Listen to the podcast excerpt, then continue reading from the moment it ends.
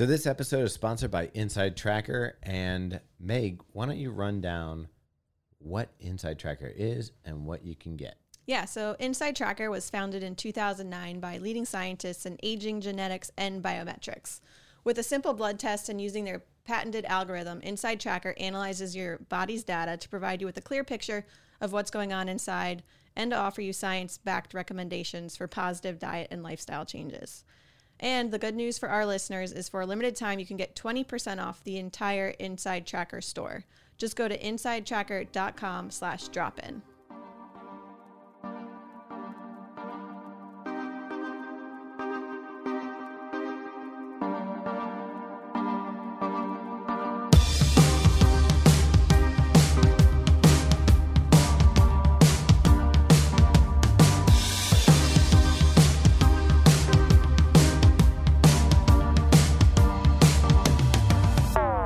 Hi, this is Thomas with Believe in the Run, This is Robbie with Believe in the Run. And this is Megan with Believe in the Run. and you're listening to The Drop, our podcast about all things running. And happy Friday if you're listening to this the day it comes out. I know some of you just jump on it right away. Some of you might be waiting to your long run. Anyhow, let's jump in, guys. What do we got? So many things. yeah, I don't know. Um, but before we dive into our running journeys, which we have a couple weeks to catch up on, Yeah. um, we have to tell you about one of our sponsors, The Run Show, which is happening in Chicago in June. Yeah, apparently it's real big in the UK. It sounds like a cable access TV show, but it's not, right? It does. It, I think what it you could compare it to, it's like the expo Uh-huh. without the race. So you get to have all the fun of doing all the running stuff, but you can probably go out drinking that night. Yeah, so it's essentially a running expo without the race, like Thomas said. It's held June 4th and 5th in Chicago. Um, you can get in for free by using the code BELIEVE. Okay. So if you're in the Chicago area, if you have any interest in gear, nutrition, uh, there's some some speakers there for inspiration, like anything running related. Uh, There's some good speakers too, like Yeah. uh, Dean Karnazes, Sally McRae, Carl Lewis. That guy was fast. Yeah. As a matter of fact, growing up, a lot of people, if you ran fast, they're like, "What do you think you are, Carl Lewis?" Oh, do people say that? I don't think so. Oh. But A lot of speaking of, um, Sally McRae, she's the guest Oh yeah, on the right. podcast today. so if you enjoyed this conversation with her later, you might want to go see her at the Run Show. yeah, So again, you can go check it out. Uh, you know what's weird about that is that I I only think of her every time we hear Sally McRae. I'm like, mm You say yellow runner. I'm like, oh, okay. You know that meme of Drake where he's like, mm-hmm, yeah. and then he's like, mhm. uh-huh. that's me, Sally McRae, yellow runner. You can just make that meme. I got you. like, Okay. yeah. Okay. Glad we fit that in there. Yeah. Uh, anyway, if you want to check it out and get in for free, go to therunshowusa.com and use the code BELIEVE. All right. So, anyways, uh, now about us. Enough about these other runners, yellow runners, and Sally McRae's and Carl Lewis's. Uh, let's get to the main meal of the what, what is it? Entree of the meal. Like if this The was a main meal, this would be your chunky soup. Yeah. Yeah, center plate. Is that is that like a thing? Was it true? I thought I was like, man, is that something in like elite society that I don't know about? Chunky Yeah. soup in the middle of the plate. that sure is not. center plate, baby. Prime rib. All right. Um, well, if anyone uh, is listening, Chunky shoes actually quite affordable, Robbie. oh man. All Like- right. let's go. Let's go back to a couple weekends ago, Thomas. The B&A half marathon. Whoa. I don't know why running so hard right now. I like it. I'm running myself back into fitness, Robbie. Like it is I'm going Racing from, back to fitness. Yeah, racing back to fitness. Here's the thing. Is that a strategy? that is my strategy is. right now. Like, is that a real strategy though? Yeah. Like people say that. Yeah, because if you don't want to force yourself to do workouts, you just sign up for races And and, you have to run hard and yeah. stuff. And here's the thing, like I don't know when it got so hard. Like I can't even run my marathon pace right now for races that are shorter distance, but they hurt so bad right now. Like I was telling Meg earlier, I was like, I was actually looking forward to this weekend. We just ran the Cherry Blossom 10 miler with Asics. And um, I was thinking it was going to be easier because it's just three miles shorter than the half marathon the weekend before. Three point one technically. Well, actually, three point three. Oh, 'cause that half- Three and a half half. marathon was long, but um, I was like, okay, it's not gonna hurt as bad. And then almost immediately, I don't know what it. Why, Megan? You you tell me why am I like suffering like within the first mile of these races? and They're just long. Like they're Oh. long. Just- I just quit. I Done know. racing. I, I, think, wanted to quit during the half. I don't know. I I, hung think. I think part of it's uh, uh, maybe a little bit of an exhaustion, like a mental and physical, just from like nonstop going. Um, I do think maybe we need to look at your iron levels because you did say they went down, Yeah. and you- that could be a big. did part you of ever it. look at my stuff and figure out my stuff for me? No, you have to forward me your results. We need to get Tony Stark on that. Yeah. Um, Iron Man, I get it. I got you. Yeah. That was a neat little Easter egg early for you guys. Seventy point three. but also, you have to remember you were injured for a little while. You took some time off, so you got to work back to the I- speed. It's so hard because I'm seeing everybody right now, and maybe in the audience somebody feels this way. Everybody right now is PRing and getting faster. I forget I also hang out with a lot of people that are much younger than myself as well. But like it just seems like everybody's just crushing it. And like I'm like out there and I'm like, wow, this is not easy. And like I've had hard races, but at least it like was hard the last three miles. These have just felt like like it's funny. We one of our friends Mac was out at the race and I was he was waiting a mile in and he goes, You looked horrible a mile in. You looked really unhappy. Wow. And I was like, Yeah, it was already it already hurt. we looked at Thomas's race photos. I normally From get Cherry great race, Blossom? like even if I run poorly, Yeah. I usually have really nice race photos, and Megan's always pissed off because she's like, ah, I don't Because like I mine." never have a good race photo. and I'll be like, well, you know, whatever. And um, these these, I actually did get def- decent ones from the B&A marathon, which I was in equal amount of discomfort. But at the ten miler, um, they I Walking Dead. You look like, the crypt it, keeper. it looked like I cut someone's face off and put it on my face. He has like a frown, like a legit frown uh-huh. in It every it, photo. it wasn't a frown. It was So- I had relaxed all muscles in my face, so it was like they just a. Gravity was really doing its job. It wasn't even gravity. It was it was literally like I had I was conserving had no all soul. energy. Yeah, it, when I came across the line, I looked like Meg said you had no color in you. You looked like a corpse. he like, looked dead. Speaking of corpse, how about that video? that- Oh no, we can't do that. No. What's weird is Snoop Dogg took it down. I would too. Yeah. Like you, what? That's you can't be putting. Okay, we're not talking Okay. about that on this show. If you well, want to just know, real quick what so we're people talking know about. what we're talking about. Robbie brought up a post that Snoop Dogg did where a family paid tribute to Well, it was like a rapper. Is it near here, near DC? Yeah, it's in who, DC. Who was killed, but like at the wake or the viewing, they just like had him on stage, like standing. Yeah. It was it was just like super creepy. it was Anyways, did, ho, you is- were in DC also, so it was- Yeah. maybe that's the thing now. yeah. Megan propped me up at the finish line. Everybody danced around. Pretty much. Um, yeah, and no disrespect to that family, but um, Ah. yeah. No, I'm saying I'm not going to talk about it anymore because I'm I, I'm interested like other like probably in some cultures though like that's like a normal thing. Like isn't that what people used to do? Like Uh, I don't know. I've always seen just like if you're gonna do a casket. But like, but remember, like, like a long time ago, they just what, what's the thing where you just have like the body in the room, like people just come, A like viewing. it's just yeah, but they'd be like at people's houses for like a week. Yeah, I'm not uh, that like, and and I'm gonna put this in my will. I guess I should put this. Just just get rid of it. Just burn it. Whatever you want to do. Yeah, I don't. I don't. I don't want it. I'm in the same boat. yeah, I'm gone. I'm gone. Just like it's gone. The body goes. I'm with you. And I, Anyways, I look around at re- we run around, and I know it's gotten a dark turn. is- It's No, not the just like- Halloween episode, What- hey, but I will tell you, like- like when we run around and I see large areas of um, graveyards or whatever, yeah, and I'm like, why are we wasting all this property I'm on the same page uh, as you. for like this is like it's. Me- I know it means something to somebody, but it's meaningless to me. Did you hear that? yeah, there's a little badoop in there. Yeah, I don't know what happened. Dude, what if that was like a ghost in the system? Yeah. No, it's that it's it's it's our our board telling us to stop talking about Yeah. this. Yeah, that's what I'm saying. Look, at, Move there's on. a ghost in there. Yeah. All right. Well, anyways, sorry. They, um, Hate that goes legs to anyway, yeah. out. So let's move that forward. Anyway, so I mean, I wasn't unhappy with my times. Like, I, I ran as hard as I could, so I felt like the effort was there. I think um, it was like, I was it one forty something for the half. I don't remember. Um, I think maybe 141. Meg doesn't that. concern herself with Yeah, such with my trivial stuff. things. Yeah, but I know like Just people uh, like I am trying. There is something I am trying to do, and is divorce my feelings Whoa. about. I was worried where that was going. there. It's it's over. We're announcing it on here.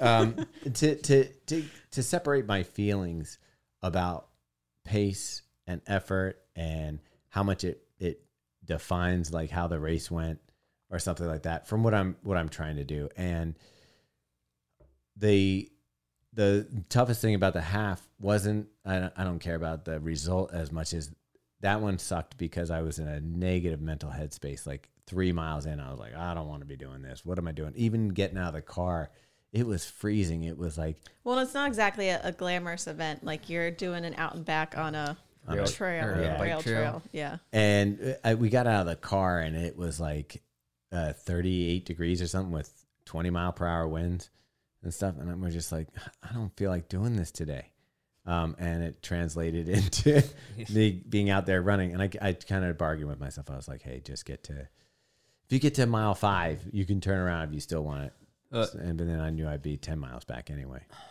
so yeah, but did make did you win that race? yes Yeah. you did I get I lose track of all the wins. yeah Just putting up dubs. There wasn't a ton of competition out there, uh, to be fair. But, but it was that was the highlight of because it wasn't out and back. At least I got to see Megan. I knew like when we did the turnaround, you were so far ahead of the next female. It was like insane. Like I was like, "Psh, And this course was a quarter mile long, correct? uh, three. qu- uh, it- Well, yeah, Yeah, quarter quarter mile, mile. quarter mile long. Uh, and we knew right at the beginning because the first mile marker was one point two nine. off by point a two quarter nine. mile. Yeah, it was like Whoops. yeah. And so I started doing the lap thing so that I could kind of get back on track with that. But yeah, it, it was just it was just one of those days like I was just like, oh, this sucks. So I was more disappointed, uh, just my head trash. But then, Did you run with anyone? Mm. Like not even just random. I mean, run? some there's some random randos that I saw out there, and uh, you know, would run with people for a little bit. But pretty much, I found myself like in this weird. I always find myself in a weird gap. Like I'm I'm behind the really really fast people, and I'm ahead of the next wave. I'm like in between fast people, and they're still fast, but not, I got to run the- fast. That's- that's- the first mile with the fast guys because I guess they went out a little slow. So it was fun because I was in a pack with Yeah, uh, Megan loves it. You go out with the dudes, and Yeah. Uh, but they, I mean, they dropped me after a mile. They were doing like 540s or something. But it was fun for that one mile to be together. And I was like, look at me up with these guys. And then it was like, bye. but I love that you talk about it and you're like, uh, they're having casual conversations at sub six minute miles. Mm-hmm. Yeah. and- Like just chatting away. Like this, like for most of them, it was a training run. And so they're, they're running 550s and chatting. okay. yeah. And it's fun to be in that. It's fun to be working really hard, but next to people who it's like they're not so hard pace. It makes you feel like it shouldn't be so hard. so I feel like you can hang on a little longer. And then, of course, we did went down to DC this past weekend, and we did the Cherry Blossom ten miler. And I actually going out for this. It, well, before we did that, we went down. We did a shakeout run with Kafuzi, Mm-hmm. and it was actually really cool. We got to run with Emma Bates and uh, Diane uh, Nukuri. McCurry, who I just adored her brother, Innocent, who I spent probably 30 minutes talking to. Were you drunk? No, we're just Oh. walking after. Do I have to be drunk to enjoy someone's conversation? No, I was just like I was like I don't know. Like No, he was. he- They're from um, Burundi. sometimes it makes conversation like ten times better with people. No, I actually I want to have her on the podcast because their story is just insane. It's oh really? seven brothers and sisters. They're from Burundi. Their father died when like innocent. Her older brother was 17 Oh wow. and everybody in the family is either a doctor or an Olympian. That's crazy, it's man. Like, yeah, it's just, and I'm just like, how does this happen? it's and like uh, just built differently. yeah, and he's like, well, my mom said that if we were going to do something, we had to be the best at it. And he was like, Mission accomplished. yeah, so that's all the advice you have to give your kids. Yeah. Right. Hey, just if you're gonna do that, just just be the best. Okay, Dad. Yeah. Um, yeah, and the same thing with her running was like you can continue to run as long as you come in first place. So she's like, all right. All right. I, I tell my kids that, and they're just like best at annoying me. like, nah, didn't, didn't. Number one. um yeah the shakeout run was pretty fun i so i hadn't been running for two weeks because my ankle Has it been two jacked. weeks? yeah well two and a half now Oh, um and so i was like not sure i wasn't even sure i was going to be able to run that because i tried running the day before and it was not Mm-hmm. happening so but yeah we all drove down together like uh what do you call it road trip style Yeah. like and uh Stopped at the Red Cross. the whole family came down. Yeah. Uh, oh, yeah. God, I had to go to the bathroom right when I got out of the car and whatever. Sorry, sorry, American Red Cross building in uh, Washington D.C. They're um, there to relieve pain. yeah, there was coverage. Anyways, uh, so I don't even know what word to proceed. You you had the both the boys came down, your boys, and we you had one on a bike and one in a stroller. Uh, yeah, and we did the three mile run with Kafuzi, so that was nice. Along the tidal basin, the cherry blossoms were out. It was a beautiful day. Yeah, um, and it was, it was fun to do with the kids. Uh, although we were a little bit further behind because my my youngest was a little bit nervous. I think about falling into the water around the tidal basin. It was a little dicey there because yeah, the cement wasn't even. it was like dirt. Yeah, I, I guess yeah that Right? makes it. Yeah, Was I guess it? I, I thought it was cement, but the roots had like jacked it up a little bit here and there. I don't know. There was dirt sections. We were we were going off road a little bit. Yeah. Um, and there's like a lot of people there too, so you're kind of like weaving in and out. Um, but it, it was it was a really nice run, and I- felt okay during that um little escapade, but it wasn't a, I couldn't do the ten miler or the next day, so Yeah. did not do that. But it was it was cool seeing like all the people people who listen to this podcast come out. Yeah, that's my favorite. Yeah. Yeah. Like I, I love seeing the people, and you know they know, like it's weird. They'll bring up something that you don't even think about, like something we'll say on this podcast, and they'll be like, bring it up, and you'll be like, oh yeah, I did say that. like there's a lot of people asking about trash. Robbie Raccoon. Uh, yeah, I was like, hey, you can find me later behind the Natural History Museum looking for dinosaur bones. yeah, I think they just throw out the ones that they don't use, yeah. right? Well, well, they bury him. Yeah, gotta dig them up. Yeah, but uh, yeah, and so then we, uh, you, you left DC that night, right? Yeah, actually, we went to the, we did go to the Natural History Museum, then left like around noon or one. Um, so yeah, Yeah. We hung out and we did lunch with Kafuzi and then or Mike his name's Mike, but um we did lunch with him and then we uh did dinner with Asics and Mike and some freelance uh reporters and writers. Ashley Mateo is one of our favorites. what'd who you eat there. for dinner? Sorry, Ashley Mateo.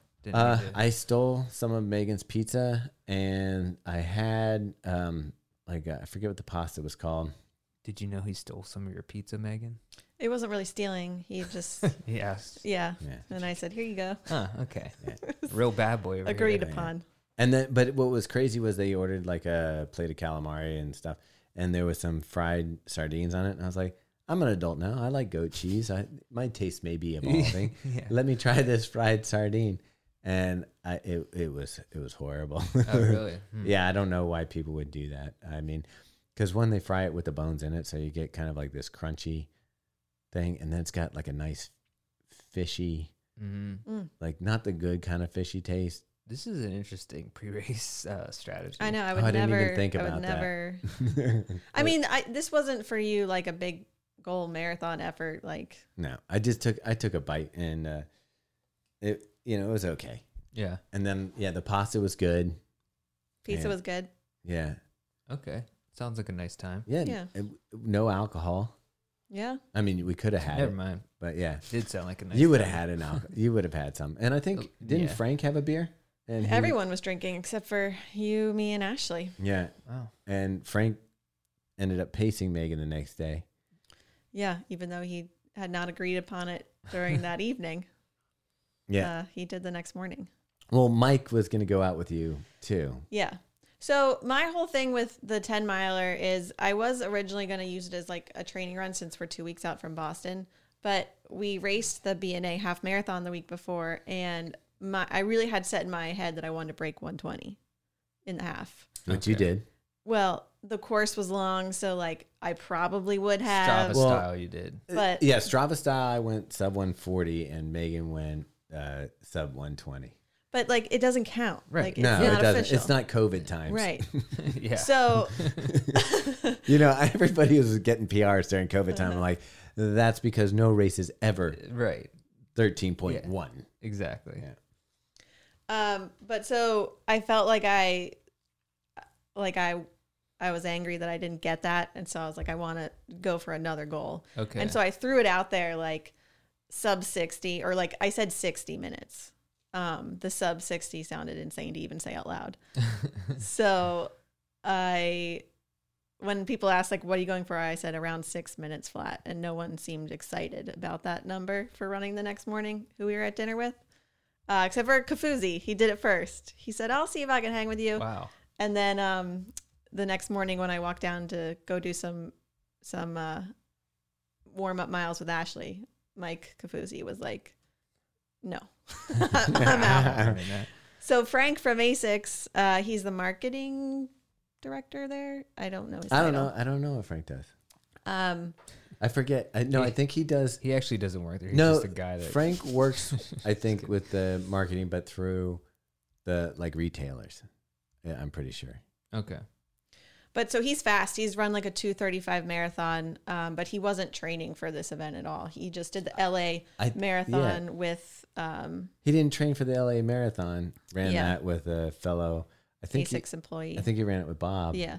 and um yeah and so they just ran it like and he said he hadn't been training he hadn't been running that much but yeah sure i'll i'll go run a yeah, sub he- six minute pace for 10 miles he seemed fine. So yeah, he agreed and we went out together and stayed together the whole time and the miles just started clicking off and I stopped looking at my watch because we went under this tunnel at mile Mhm. 4 and my watch got weird. It said like you ran a 537 mile, which we did not do.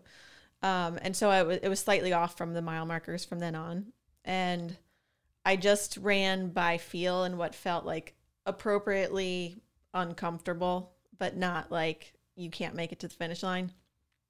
And it just felt really great. Like the course was awesome. Like the the views were amazing. see this kills me we had such a different experience like I I just enjoyed it so much and Frank's energy was amazing. He was like happy the whole time. We were like pointing out random things on the course and it was like super fun and I knew that we were probably like close to uh the 60 minute mark, but I wasn't sure until you so the last bit is actually like a small little hill. You which feels like a big hill and then all of a sudden you can see the finish line and i saw the clock and it said 59.23 and i knew like it wasn't going to take us 40 seconds to get to the finish line and i was like holy Schneike. shite like i just i could not i could not believe that we actually did that yeah when you're doing that meanwhile when you said appropriate discomfort yeah like I was, I was just in discomfort. Like I, I don't know. Like I got to figure this out because I've had races where yeah, it hurts towards the end or or this and that, but this is like a steady, steady discomfort from the get go. And I did, I did follow. So one of the guys that was pacing Robbie, he's a Mm-hmm. big uh, believe in the run fan. Like he, I saw him at like that. as a were the race pacers. Yeah, the race. he was okay. he was pacing the 730 pace okay. and uh, I, I was like, oh, I'll just hang right here off the 730 pace guy, and um, it, and his name's AJ. So AJ, if you're listening, hello. Um, but AJ was at the half marathon. I'm like running, and it was one of those times where I was like dying at the half marathon. He runs by me and he's like, "Hey, how's it going?" You know, blah blah. And I'm like, "Hey," and and it actually gave me some energy to to keep running that day. So I knew he was going to be at Cherry Blossom. I didn't know he was pacing that group. Oh, cool. So I'm running, and it's a really fast start. Like everybody bolts out because it goes downhill and takes a turn, Right. and there's and twenty it's con- thousand it's congested like you are tripping on people in the beginning yeah, like you're getting pushed in a wave. yeah So it's there's twenty thousand people running. You're you go out. So do they do do they do it in waves? Yeah. Okay. So we're in the yellow corral, which is the first wave Mm-hmm. after the elite. Okay. Um, and I'm going and, and I'm like, okay, I only want to be like going 7:30 to 7:40 for the first couple miles. So when I saw him right off the bat, I was like, oh, 7:30, I'll just hang with him. So I go out and I look, and I didn't look, but I was like, man, this is really hurting. Uh, a little more than I would think this pace would nor or not hurting, but this is a little more less comfortable than it should be for this pace. And I was like, okay, whatever.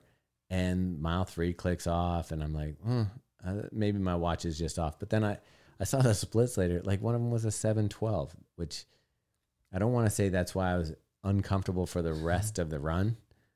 But AJ, man. and he was the 730 pacer. yeah.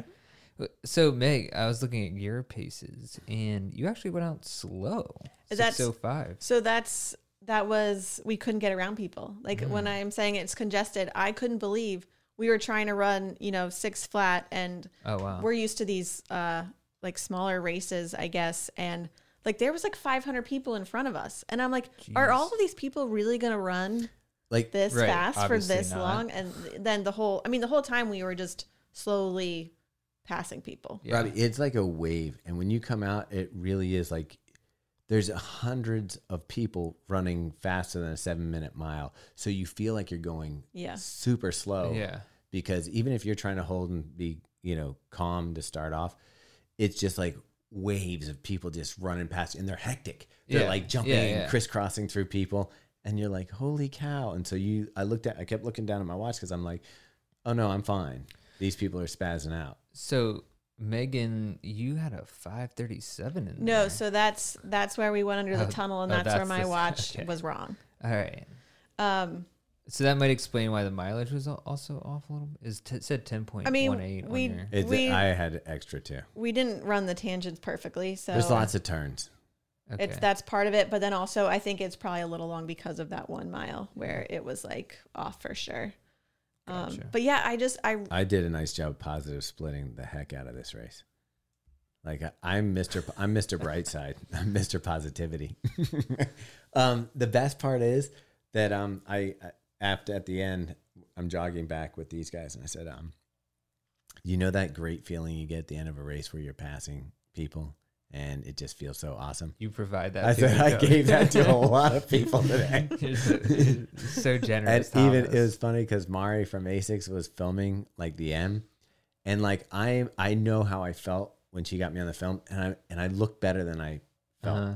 And I'm just kind of like an easy like metronome going across the finish line. There's like people coming in like like like blazing. darts. like like no like meteors like it's like all around me, and I'm like, geez, man.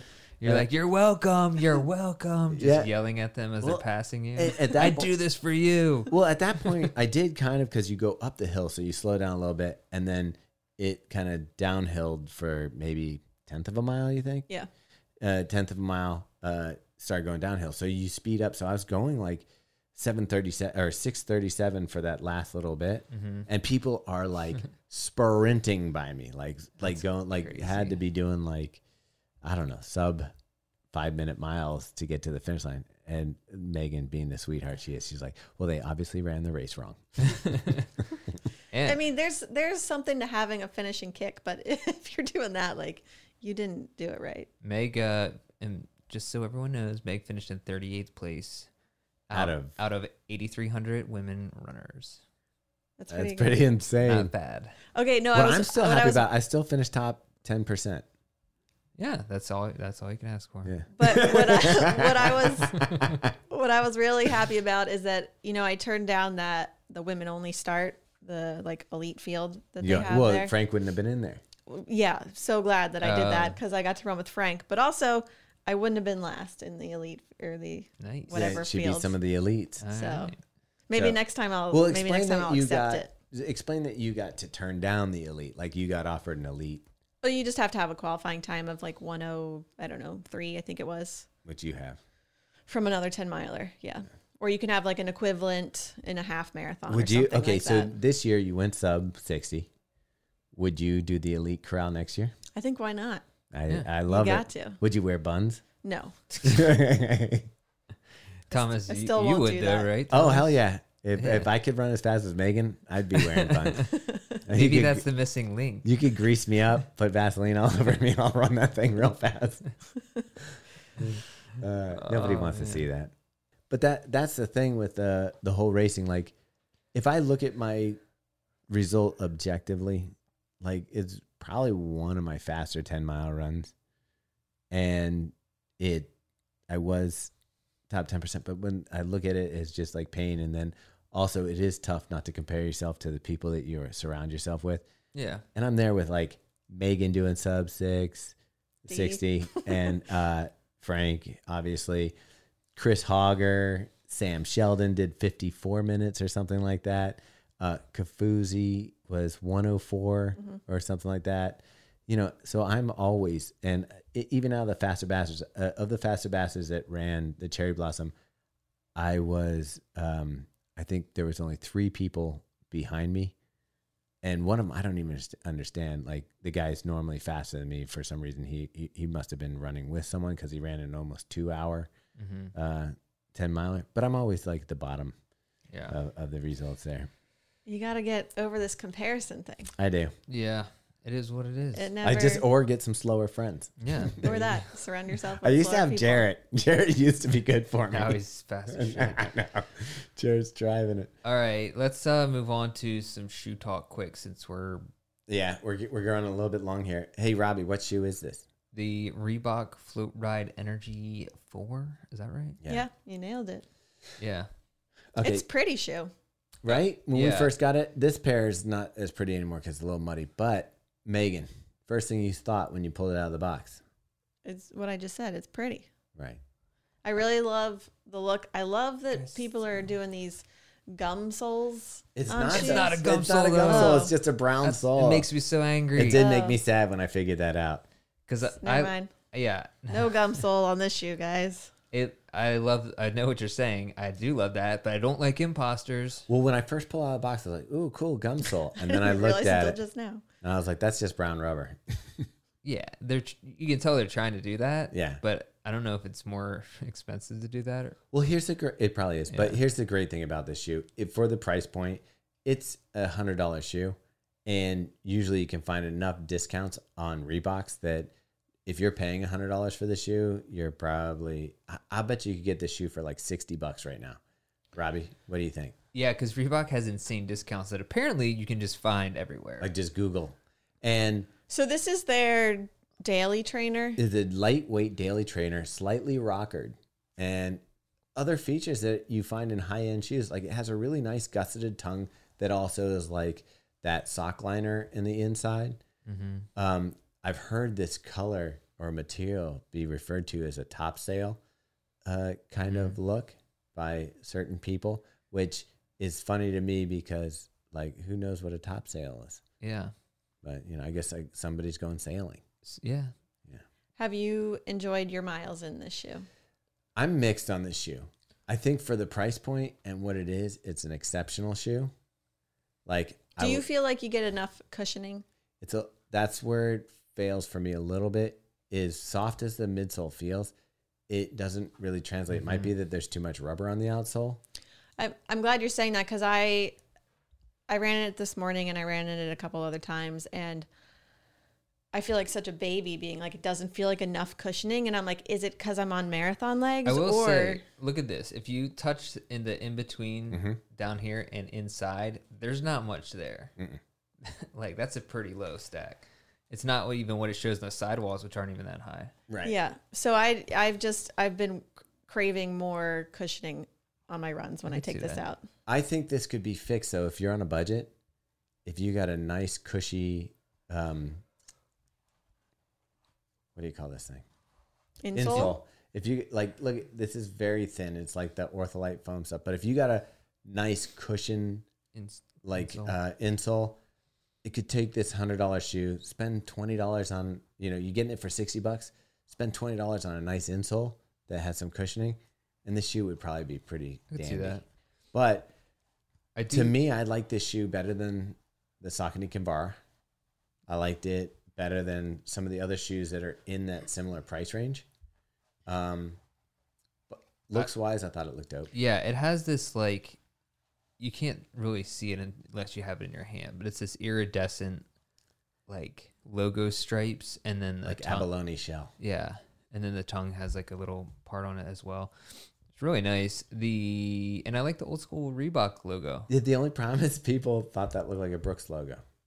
It does, yeah.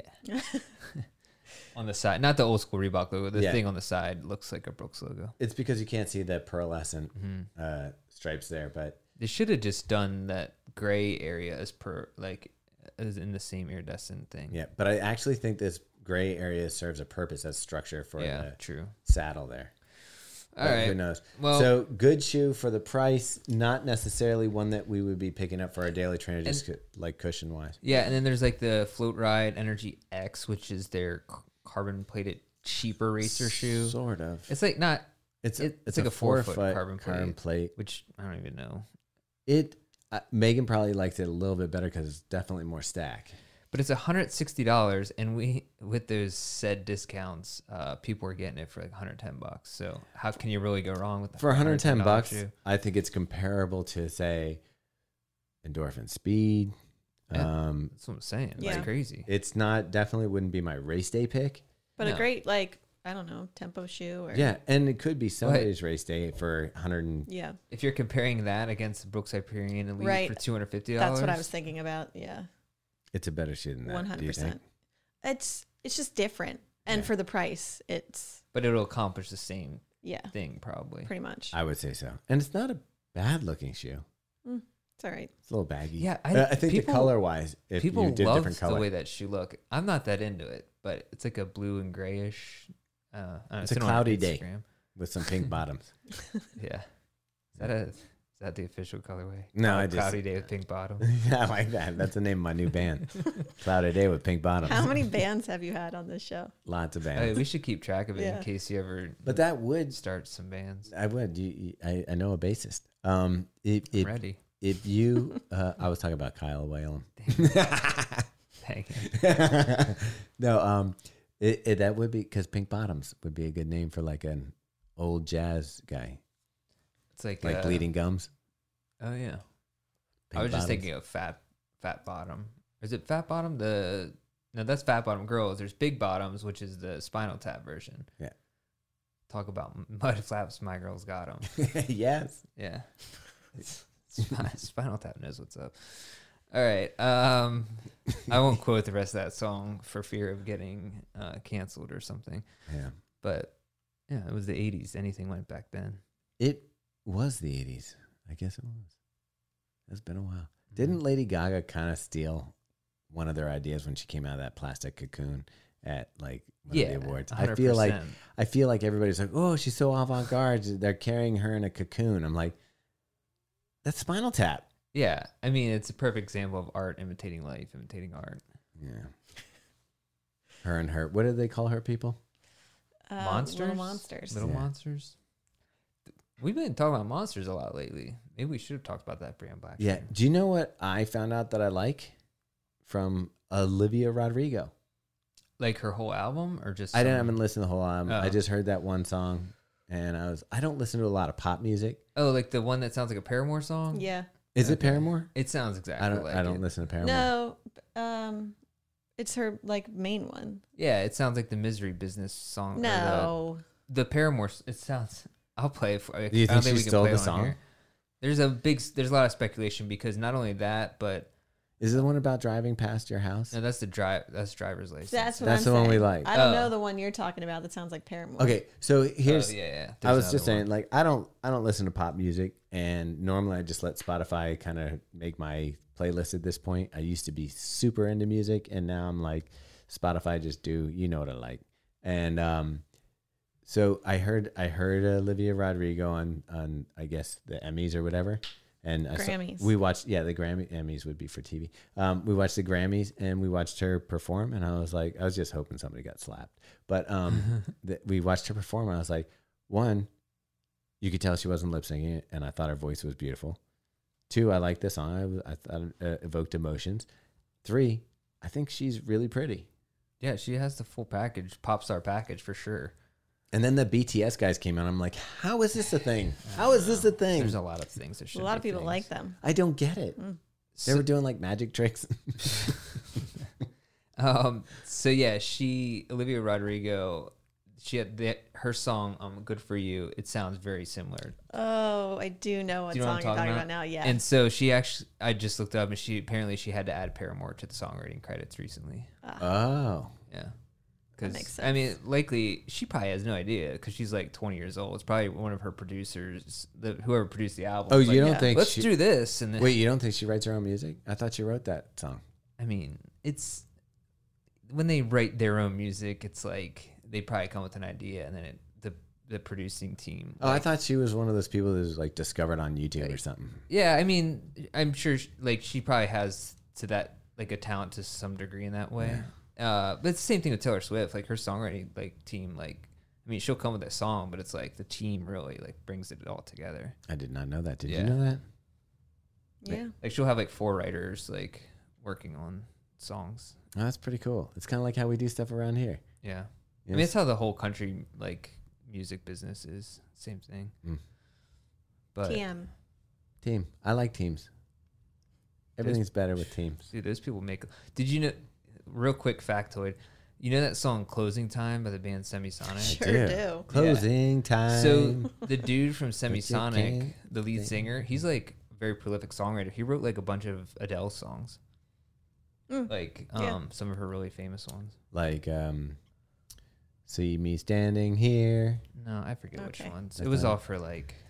All right, we've chatted 20 enough about about nonsense. Do you know what's crazy? Now that we've talked about these bands, I wonder how many are going to show up in like our our Google feeds now. You think so? Yeah, because they're always listening, and you know now the person listening to this is also going to get them. They're going to all of a sudden be like, "Wouldn't you like to hear an Adele song?" Um. All right. I'll see. like, let's see if it happens. Robbie, this is great. This week we had a really good one. Yeah, Sally McRae, aka Yellow Runner on Instagram. Do I always say that we have a great one? I think I do because Yeah, but this is like a legit great one. Yeah, but I think it's Ooh, because who I are you really lying enjoy about? all these conversations. Like I always am like, mm, I don't know, we'll see how it goes, and then I'm like, oh, this is quite enjoyable. I really enjoy. Mm-hmm. I will say, I think this was the longest, one of our longest like podcast guests that we've had a conversation with. Like, yeah, not It's good. measurement wise.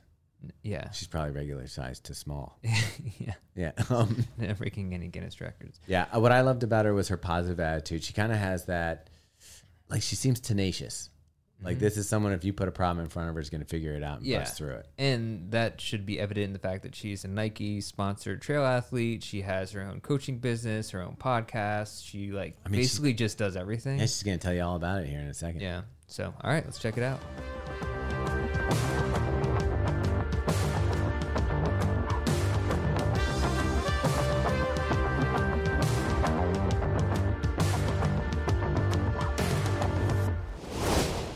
All right, first check in.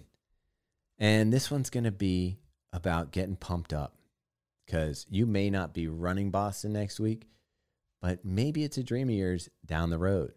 So while you're doing this run, maybe kick it up a notch, get that energy, get that excitement. Think about, man, what would it be like if I was running Boston this week?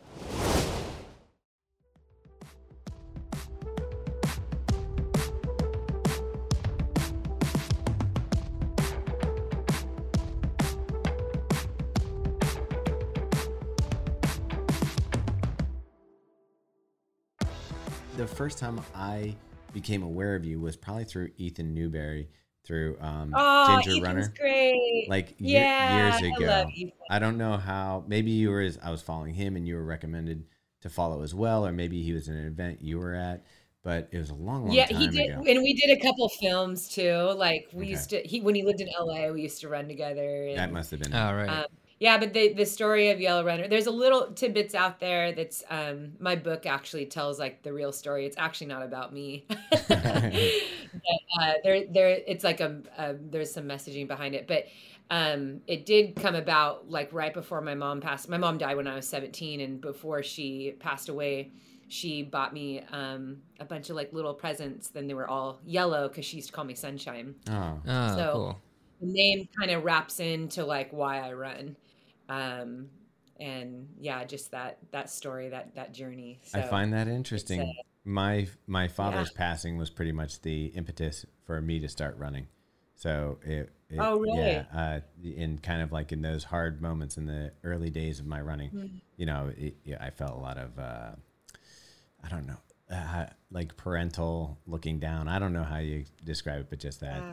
you know, like hey, make dad proud or something like kind of thing. I love that. That's really precious. Yeah. Yeah, I was a soccer player growing up, so um, my mom was a big part of that dream. I wanted to be a professional soccer player. So, but I'd run ever since I was seven. So I'd, I'd run my my entire life. I loved to run. I loved to run fast, and and that was kind of like my thing. But soccer was like that was my jam. Like that was that was the dream. So When you say you've run My- since my- seven, was you mean your first race was at seven, right? Yeah. Yeah, I started racing when I was 7, just local little city races, and then when I by the t- and then I did like cross country in middle school, but all the sports in middle school are like introductory, you know, that's like a 5 5 weeks of you can join the basketball team and 5 weeks you can join, you know.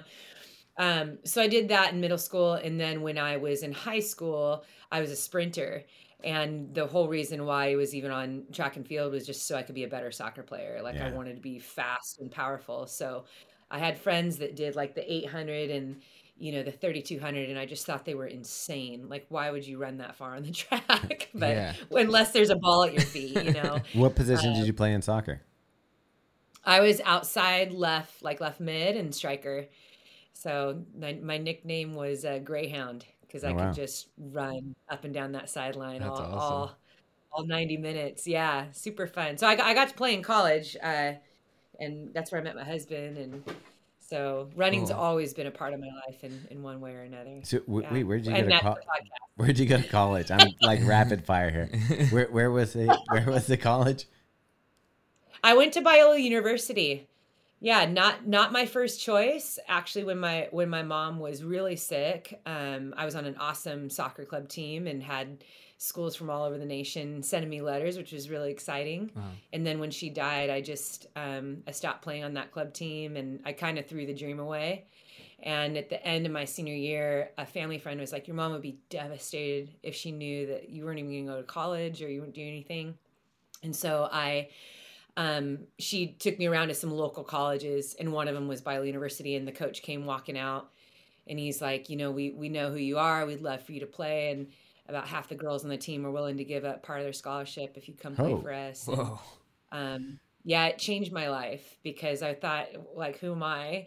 Uh, and who are these girls that they give up like what they work so hard for? And um, you know, most kids at the end of your senior year, you already know where you're going. Scholarships are already given out, so um, it was not the school I wanted to go to. And but it was like 45 minutes from my house, and um, yeah, so I kind of struggled a little bit, like the first few months there, just like, what am I? This is not the path I want to be in. This is not the school I want to be at, and uh, it turned out to be exactly where I needed to be, and um, ended up meeting Eddie there. It was the best part. So. Wow.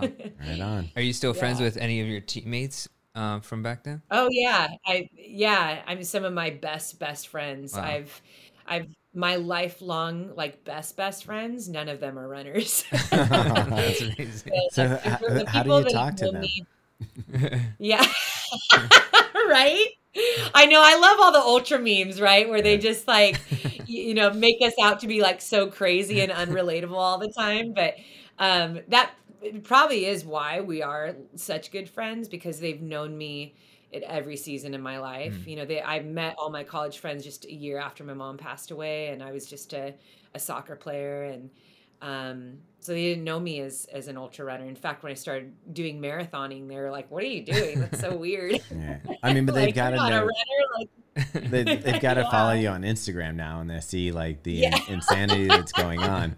So I, you know, I I feel like if you have friends that don't follow you on Instagram, it's like you see them, and they're like, "Hey, what's up?" And you're like, "Oh, it's I can't go I can't- into all of it. Yeah, just, it's just, Right? just go look at my feed. That's that- that everything I do." I was joking the other day with one of my girlfriends. Her husband is really active on Instagram. I mean, he has to be for part of his job. And um, something was going on between the two of them. He like he came home from work and and she was like, "Dude, you're running late. Like we were supposed to have dinner at this time." He's like, ha- "Haven't you seen my day? Like I put it on Instagram." And she was like, "Oh no, no, no, no! Like no, we're not going there." Have you not talked to my personal assistant, also known as my Instagram Right? account? Did you not sit through my stories? exactly. What's wrong with it? And, and- but it is. It's, it's exhausting running into an old friend that doesn't do social media, and you're like, "Where do I start?" About ten years ago, I got into running, and then it just consumed my life. And yeah. Uh, yeah. Yeah. Speaking of which, uh, your Instagram account has you've been active for a, a while now on Instagram, I guess. yeah. Um, and right now, I was like, Since the day where you just posted food. right, I mean, si- Yeah, right. since You put filters on food photos back then. yeah, right? so true. beautify the food. Um, yeah, but I mean, so you, you're this like you probably before the Nike contract came way after that you were sort of well known, for, uh, like on social media, wouldn't you say? Um, I think I was known probably like for a couple different things, but I I wouldn't have considered myself like well-known celebrity. I mean, I, I still don't consider myself a I guess celebrity. in our little tiny niche of running, though, like it, I, I would Yeah. find that it would be tough if you're into running and you are in this space, and if you've run on a trail, you have probably been suggested to follow Yellow Runner at this point, right? I don't. But- I don't know. You know, when I, when I started my social media though, I was um, so I'm I'm a, a fitness trainer and strength trainer and coach, Mhm. and that is. I started that career because I wanted to stay at home with my kids. Like I didn't want to go back into the office, and so I built up my own fitness um, like business. And so in like 2007, 2008, I started utilizing Facebook because that was the more popular um, social media outlet that at that time. So I started using Facebook just to like push out like my classes and my boot camps and um, trail runs and things like that. And I think that was probably more of of what I was known for. But I posted a ton about my kids too. So I don't anymore because they're teenagers now. So anyone that has teenagers, like you, you have to be really careful what you post. sure. uh, always get their permission and like Yeah. so at most I might do stories on them now, but I posted a lot of us running together, like running on the Mhm. trails and um even us like the, one of my favorite videos is my daughter working out with me in the garage. I'm doing like some I don't you guys remember P90X? Yes. Oh yeah. You guys remember yeah. like we my husband and I were so into that. And so I would run and do P90X and my my li- my little babes would come in there and they would be doing like burpees with us Yeah. and Wait, like so you're I- actually one of the ten people who bought it and then used it to its fullest extent? No, I know. I know people that did it. But there's It so was many people. popular. Yeah, like you go to Goodwill now and you'll see Yeah. like racks of My whole P90. thing was, what do you do after the 90 days? It's like it's like uh, it's like crap. You've done it, Right? yeah. right my my husband kept doing it and then i think you know then they always have to build on it right like the creators are like p90x on crack you know it's like one step up and You've heard of seven minute abs. yeah now it's eight minute abs Twice the shred, one minute more. Yeah, exactly. That's awesome. Yeah. So, uh, uh, so you talked about how you played soccer and also a P90X aficionado, among other things. So, for the purposes of our running podcast, how did you end up getting into trail and ultra running? Because that's kind of your, you know, what you're most known for, I I guess, at this point. Well, in when you ways. win Badwater 135, I think. well, you're that- giving away the. Oh, damn it. damn it. Okay. Uh, Never mind. Yeah. So, You've kind done of. nothing. how did your uh, journey go from from uh, you know soccer player to ultra runner? Yeah, you know, I think because since I was a little girl, I I knew I was going to be a professional athlete. That was like the dream that never left, and I really thought it was going to be in soccer. That was I mean, I'd come home from soccer practice and practice in the front on the front lawn for a couple hours, you know, juggling the ball and practicing my touches. Wow. And by the time I was 14, 15, I had just really developed this um, a pretty stringent training program. So in my mind, I always believed like if I'm just practicing more than other people, that I'm just going to be better. Like I'm just going to be putting, you know, as a little kid, you just think the more, you know, the more that I do, the more that I can practice, like I'm going to outplay people. And I didn't come from, you know, I, I came from a family, we didn't have a lot of um, opportunity. I wasn't able to sign up for like extra classes or be on a club team, like all these things that what that was happening around me you know people had private trainers and they were on traveling teams. And so i remember you know asking my my mom all the time like you know why can't i be on a club team? Why can't i do this? And and her thing was always like you can you can always work hard. You can complain or you can work hard. And so Wow. um, i'm really grateful for that because even when we didn't have much um, you can always choose to work. You can put in the work no matter what. You can always find a way, and um, and so I think that is really kind of what allowed me to get to where I was as a, as an adult. Because by the time I finished college, I did a little bit of traveling with with soccer like a year after college, and then I came home. I was a freshman English teacher, and I still loved training. So like I would I would train early in the morning before school. I'd go hit the gym weights like for an hour and a half before school and then I'd go run after school and I was like, "Oh, you know, I'll do a marathon." And I didn't really know like I just needed a goal. I needed to keep training, like it, just something that I love doing and I always wondered like why why am I so passionate about this? Or like I'm done with soccer. I don't know like this direction I'm going in, but I was like, I need to have fitness still be a part of my life. And so um, I did that for a few years. And then I had two kids. And even when, well, I had my first dot, my first kid, Mackenzie, uh, when I was 26. And six months after she was born, I did the Marine Corps marathon. And Sweet. um, I, you know, I pretty much trained like pushing her in a stroller, and um, you know, it wasn't like a super fast marathon or anything, but I just remember loving everything about the run, but I wasn't super passionate about road. So I would think about like, man, what if I like trained really well and like I got up to like a pretty fast like road marathon. Um, but I really loved lifting. I loved like strength training and I loved this idea of um, kind of combining the two. So when I created my boot camp, that's what most of my workouts were. It was running and strength training and a, a lot of circuits that kind of involved the two. And then I'd train women to go and do like we mud runs were really popular around here. So there's mud runs and we do trail runs during the week. So that was like 2008. And so during that time, I started you know, I bought tons of fitness magazines and running magazines just to keep up on like what was going on in the fitness world at the time and always trying to learn.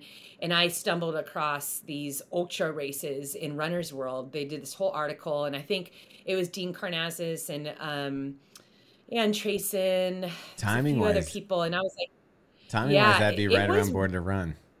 Oh yeah, right. Yeah, yes. And and well, actually and and Dean's a few of his books had just come out as well. Um, and one of them came with like a DVD. Sounds I was like, this this is crazy. Like this people do this, but I was most fascinated with like the fact that our body is able to run 100 miles. I just couldn't wrap my mind around that, and I've always loved a challenge. I'm really curious. I was like, dude, I'm gonna sign up for one. And everything that I read, which there wasn't a lot, it was more like forums and really weird, odd electro music YouTube videos of someone shaking, running Yeah. down a trail. Without it was like there is nothing out there on how to train for these things.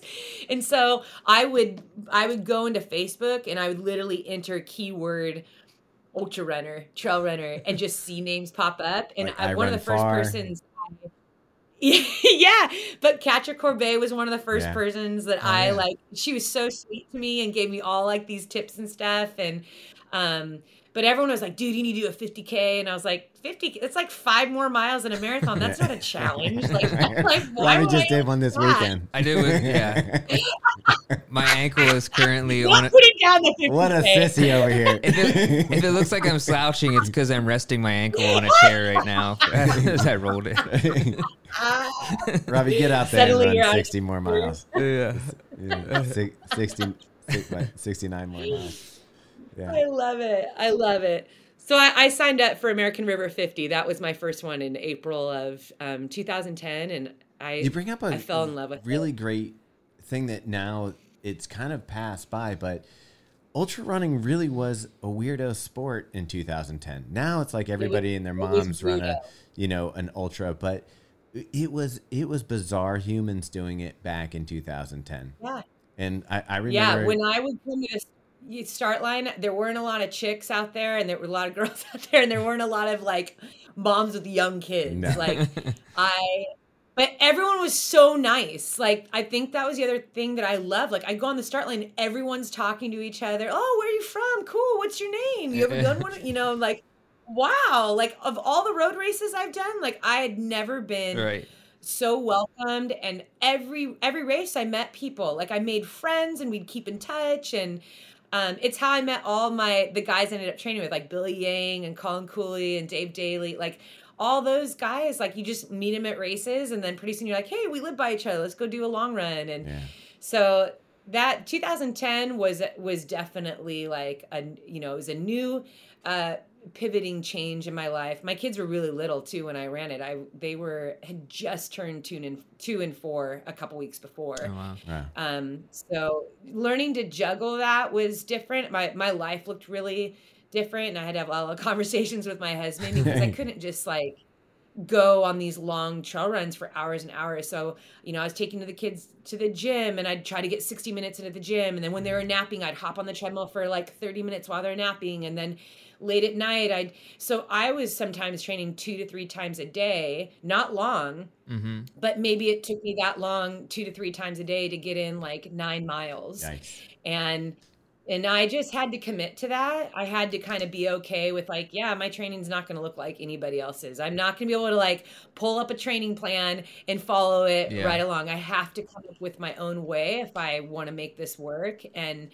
um, so for the the next three years that's that's really what i did was i just started to carve out a path that fit my life and my family and and still you know wanting to be a good mom and run my business i mean i had a lot going on in my life but there was a piece of me that was like trying to fulfill a dream that i had had since i was a little girl I mean, and that's i, real I was like endurance. It. i need to go after it Yeah. Yeah. How many uh during that time? How many miles a week were you doing?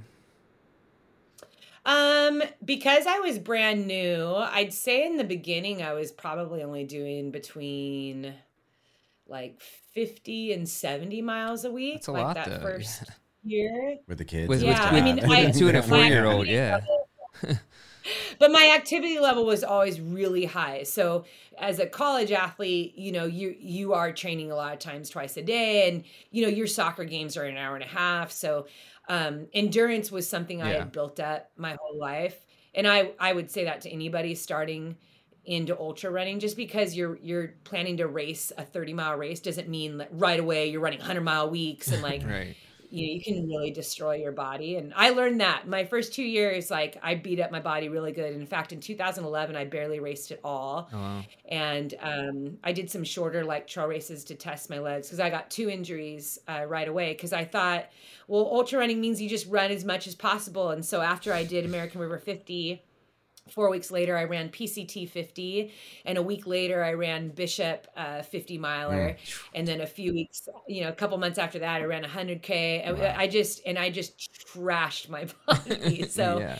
it took me a couple years to learn my lesson uh, I think that's one of the reasons why I'm so passionate too about sharing my strength training and just like the right way to train, the right way to recover, because it's easy to get caught up in the comparison game or not know someone's background. Like some people are like, oh, dude, this runner's like so badass, just came onto the scene and they're crushing. it." I was like, no, there's years and years of work. Mhm. Like you don't know if that person was coached all throughout college. Like you don't know all the background work. If they've been an athlete their whole life, like that's their base For sure. you know so um What- and and so following stuff on social media can be super dangerous which is what i did and that's why i got injured and so then i thought you know i, I want to start sharing what makes our bodies strong so i think like in 2013 billy Yang started helping me um, put out exercise videos strength training stuff a lot of single leg work. It was my first stuff. You can still find it on YouTube. In fact, I think Outside Magazine picked up one of them and it got all these views and we were like all excited. But um, that kind of began the journey of like, let's be strong runners. Um, you know, here's the things that I that I do to stay injury free and um, yeah, so it's kind of been like a hybrid a hybrid journey for me of What- running far and, and lifting. What's kind of crazy about what you're talking about here and combining like the family with the running is I think a mm-hmm. lot of times when people first get into running also they don't realize that you don't just have to have endurance for the running part. You have to have build up endurance Yeah. so that you can spend time with your family, spend time, you know, with your kids. So it's like finish your run, don't go to the couch, continue with the rest of your day. And I don't think that Dude, I'm so glad you bring that up. Yeah. That that I think that are both you guys parents? Uh-huh. You guys have kiddos? Yeah, Yeah. I have three and a six year old, so yeah. 13 and 10. yeah. Oh man, you're in. Okay, those are such fun years, but like exhausting, right? yeah. Oh, like last night I was up all night because my uh, three year old has a fever and was, and was waking up every two hours. So yeah, I know yeah, exactly. yeah. You're in it. Luckily, he thick. didn't have They- to run need- this morning. Yeah, yeah, that's the only nice thing. But yeah, so Yeah. uh, like what you like you were saying, that is um, an interesting point.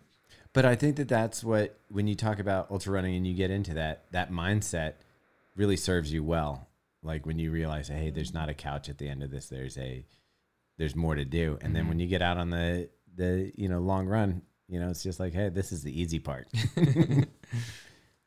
so true. I and i i think too you know there are I, i'd say when i first started i didn't meet a lot of moms. Even now there's not as as far as the level that i'm running at. I don't meet a lot of like moms of of kids. You know my kids are teenagers now. They were babies when i started but um that part's been a little lonely and and at sometimes has been frustrating for me because i realize um you know i had to you know i would get frustrated that like dude i don't get to wake up at 8 a.m train for five hours take a nap make an organic like meal that took you an hour to make and like See, and, and- then go train again and go to bed When early. I was just looking at your Like, so- feed though, and I said to Robbie, I was like, "Where do you get a life where you get uh, enough time to run and do all these workouts?" And I'm like, "Okay." Right yeah. but i just I, I feel like i had to understand that like the journey that that i was on it was important to embrace and not only that to share that with other people that wherever you are is exactly where you're supposed to be you know you're not you know I, I didn't come into running because i was copying somebody else or because i was doing it the way they were doing it and you know and i had sat under uh, when I was getting my coaching certifications too, I remember distinctly one of the guys that was um, doing this one part of our certification. He was a former um, like world champion athlete in like multi sports. And you know he did like the endurance, you know, like the ultra kayaking and mountain biking, like all over the world. This guy was Wow. so legit. But I remember him saying, and this before I, I was signed, I remember him saying, like, yeah, if you want to make it to the top, like you will have no life. Like that's the way it mm-hmm. goes. Like you need to be selfish and you're like you're not gonna have family. It's like 24-7 if you want to be the best. Like he was just hammering this home. And I remember thinking in I remember thinking to myself, I was a little bit bitter listening to him because I was like, I I don't know. Like I'm not sure like that doesn't sound attractive. If that is truly what it is to be at the top of your game is that you have to become this selfish person that's so Yeah. self-absorbed and you're not serving other people and you don't have relationships mm-hmm. and you know i don't know if i want that but it did light a fire in me thinking i'm going to find a way to do that like I want to I want to know that you know for a lot of female athletes like they get signed before they have families. Like that's the way it works. And we've even seen like you know especially in recent years a lot of women who have been pro athletes and then they got pregnant and then it was like they lost their contracts and this all uprising and these mm-hmm. conversations kind of forming around that. And brands then now creating new clauses that say well if you get pregnant it's okay. And you know you're still going to keep mm-hmm. on. And you know having to make things more legally binding. But you know for me i didn't have any support as, as a mom i'd say that most of the moms even in my community thought i was crazy they thought i was a bad mom um, I felt, you know, I had a lot of shame that I wow, that yeah. I dealt with because they just thought, well, if you're running, if you're pursuing something, then that means that you're neglecting Selfish. your children in your house and da da da da. Yeah, so I I spent a lot of years just kind of feeling isolated, but um, but it also that's what that was the fuel that drove me to prove everyone wrong in that area too and say like there's a lot of women like me. There's a lot of women who want to be able to still pursue the things they love and show their kids that their dreams are worth it and still be good moms right. and still be present. I think there's two and things so, in that um, though. Like yeah. there's there's two parts to that. I think people don't realize that running is like a meditation or something like that that you're a better mom when you are physically fit and have taken time for yourself. You're a better mother for that. and the second part yeah. is we're seeing some examples of women that are proving that myth wrong like Keira D'Amato who's also a Nike sponsored athlete. And we're seeing she, yeah they, they yeah, have Hall, kids yeah. and they're they're back in you know fighting shape and not just breaking world it, records. yeah, taking down world records. The the narrative is is is changing and and hopefully it's kind of like the difference between I see like the ultra racing in 2010 where it was like some weirdos uh, in vans and stuff like that to now it's like it much more mainstream. It's like when you tell someone you're like Robbie here who just did a 50k and you're like hey you did a 50k yeah that's great. I just did a 100 miler you know. Oh I'm doing seven sisters. You know it's like it's a one upmanship uh, on, on all these things but yeah I hope I think that we're gonna see it evolve um, and that also women looking up to examples like yourself to say you know what? It is possible to you know juggle this stuff and not just do it as a hobby but maybe pursue it as as a profession Mm-hmm. Absolutely. I mean, we've seen so many changes already. And I think that in, you know, in my personal journey, I didn't make it, I didn't feel like I needed to get on social media and like blast everyone or everything. Like, because I still had a, a lot of, I also had a lot of supportive people in, in my life. And I think many times when we feel discouragement, a lot of it comes from from the inside. It's the it's what we are choosing to believe and what we're mm. choosing to accept. And you could have 20 people cheering you on and and telling you're doing great and they're supporting you, and then it's like that one person that says an off comment, and you see that a lot on social media. So then they'll post that off comment and raw, and it's like, dude, but what about all these people that support you and love you and like. So for me, I are you talking about Kanye? that was a big part. Of- oh my gosh no, I, I just I feel like it, the big part of endurance sports is is your mind.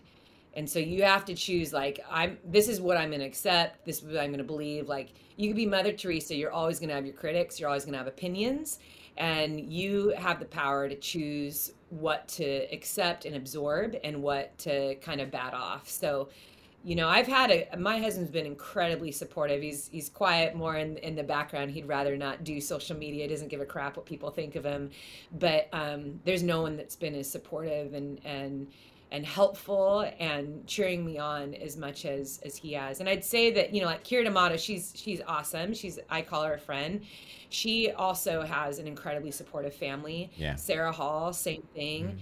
Mm. Um, and I I'm all about I'm all about that. Like we can talk about being strong women, but I think it's important that we equally say like I have a strong um, team of of people. And you know, when I first started trail running, I mean, I became a stronger trail runner because of the guys that I ran with. There was four guys that I'd run with all the time, and you know, no drama. It wasn't like gossip hour. It wasn't like, you know, all these feely conversations. Like I just wasn't into that stuff. So I loved training with guys for that reason. I was like, dude, let's go get the go get the work done. But these guys ended up becoming like my brothers. I mean, to this day, where they're like my bros, and I, I love them and their families so much. And um, but I I attribute a lot of my training and pushing. I mean, these guys pushed me so much, and um, yeah so it is it's a community. I think strong women are strong enough to stand up and and tell the world that like it isn't just me that's being strong. Like i'm recognizing that i have uh, i've surrounded myself with strong people yeah. and people that believe in me and and have allowed me you know help me you know push for all these years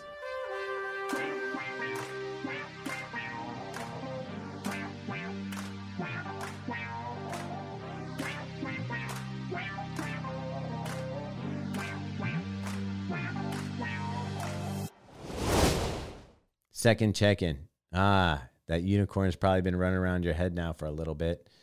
Probably making it hard to listen to the rest of this podcast because you're all pumped up. You're thinking, I got to find that fall race. I got to find a race where I can BQ and get there.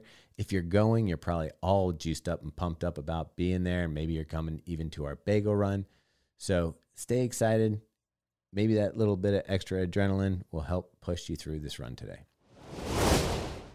Yeah, and so com- kind of coming back to the whole social media thing and people pointing out, you know, that that one person who like uh, likes to talk shit in, in, on social media. It always seems to be the same person who always yeah. posts it all the time. You um, can block people, right. yeah, but you know, it's the same type of person. But you, mm-hmm. I, I listened to. Uh, your interview on Floris Gierman's podcast, and uh, oh, I love Floris. Which he's, he's an awesome. awesome dude, yeah. And you, I'm sure you've he run really with him at times. Um, but Yeah. one of the things you talked about was you you don't have your body type isn't of a prototypical or a stereotypical like runner, and so a lot of times Yeah. people will be like. Like you'll actually get people commenting on that, which is crazy. Um, and then you have to deal Yeah. with that. So Al- like, almost daily. it's Ah. so crazy. I'm not lying. It is it is daily. If I go out in shorts, shorts and a tank top or anything, I will. I- I'm in a coffee house, grocery store, library. It doesn't matter. Really? Yeah. That's just It isn't all negative though. I mean, but yeah, I remember that conversation with Floris. Yeah. I mean, so yeah, I didn't know if you could talk about that a little bit. Yeah, can you just give a little um, context because I didn't catch that one. Yeah. Yeah. Yeah, you know, I so I'm I'm going to preface it with this. I don't think I mean we're we're given eyes for a reason. There's there's nothing wrong with noticing like wow, the sunset is beautiful that, you know, or that you know, that guy's really tall. I wonder if he plays basketball. Like, you know, we as as humans, we we are constantly judging and evaluating things around us mm-hmm. and we are constantly, you know, going through opinions in our mind and connecting how things work. So there had to be a point like in my life where I had to be gracious about that. Cause I'm like, wait, I, I actually do the same thing. Like I've asked tall guys if they play basketball and they roll their eyes at me like, no, Right. just cause I'm six four doesn't mean, you know? And Yeah. so it's pretty much the same thing. If someone comes up to me, they're like, dude, do you do CrossFit? Cause I have quads that look like redwood trees. Like I'm not like, why would I be so offended that they didn't say, Hey, are you an ultra runner? Like, I I think that there's a little bit of pride that can very easily come in when we talk about our bodies and and this idea of like they should know better. They should know exactly what I do. It's like, really? Like are people really thinking about you that much? Like sometimes I've I've realized that people will especially in the gym I've had men and women approach me and they'll say something right away like, "Dude, like are you do you, are you training for Ironman or it's never runner." I mean, I'd say like I could ha- maybe 8 times in my entire life if people thought I was a runner. and in in when I first started um in ultra running, I used to be offended by that. I used to like gosh, you know, everyone thinks that I'm like a kickboxer or UFC fighter or like a bodybuilder always. And then I I thought, okay, I need to actually like check my heart and Mm. and my mind and ask myself why that bums me out. And it really came down to me. It came down to the fact that I had been internally thinking about the fact that I don't look like all the other girls in in endurance running. Like I do not look like a road. If I stand on that start line, it would be very obvious that I'm the biggest person on the start line. And in my mind, I kept telling myself that was a bad thing. Mm. And in 2015, 2016, I went and saw um, three different nutritionists, and and one of them had run this like um, like body fat testing where they submerge you. You know, they submerge you in the water, and it was like this package deal. You could get like submerged in the water, you could get your VO2 max tested, and then they come up with a nutrition plan for you. And so in my mind, I I was thinking. Um, and I was already signed. So Nike had signed me as a big Whoa. muscular girl. so for me, I was still wasn't content. And and this is this is the great problem is that believing a lie, I chose I chose to do that. And I had a lot of people that supported me. I had a lot of big brands that were supporting me, that believed in me. You know, at this time, I was going back to Western States for the second time. I had finished in the top 10. Like, I'd been invited to races all over the world, but I wouldn't accept that I was good enough because I wasn't small enough. And so when I went to this nutritionist and she dunked me and you know she put me on the VO2 max, she sat me down and she's like, "Well, why are you? You haven't told me what you do for a living." And I was like, and I didn't want to tell her because I wanted to have like a real pure opinion. And she's like, "You're um, all your numbers tell me that you're like you're elite." She's like, "Your body fat is 11 percent." And your VO2 max is really high. She's like, what do you do? And so I told her I was, you know, I'm an endurance runner. She's like, really? I wouldn't think you're endurance runner. I'm like, yeah, thanks. and I was like, I'm actually wondering. I go, I'm wondering if you can help me like lessen the muscle in my body. And she just kind of like leans back and looks at me sideways and she's like, yeah, I don't I don't do stuff like that. And she's like, Are are you eating well? And then she's like trying to fish if I have like an eating disorder, which mm-hmm. that is something I have not struggled with in my life. I, I go on the other end. I super love to eat.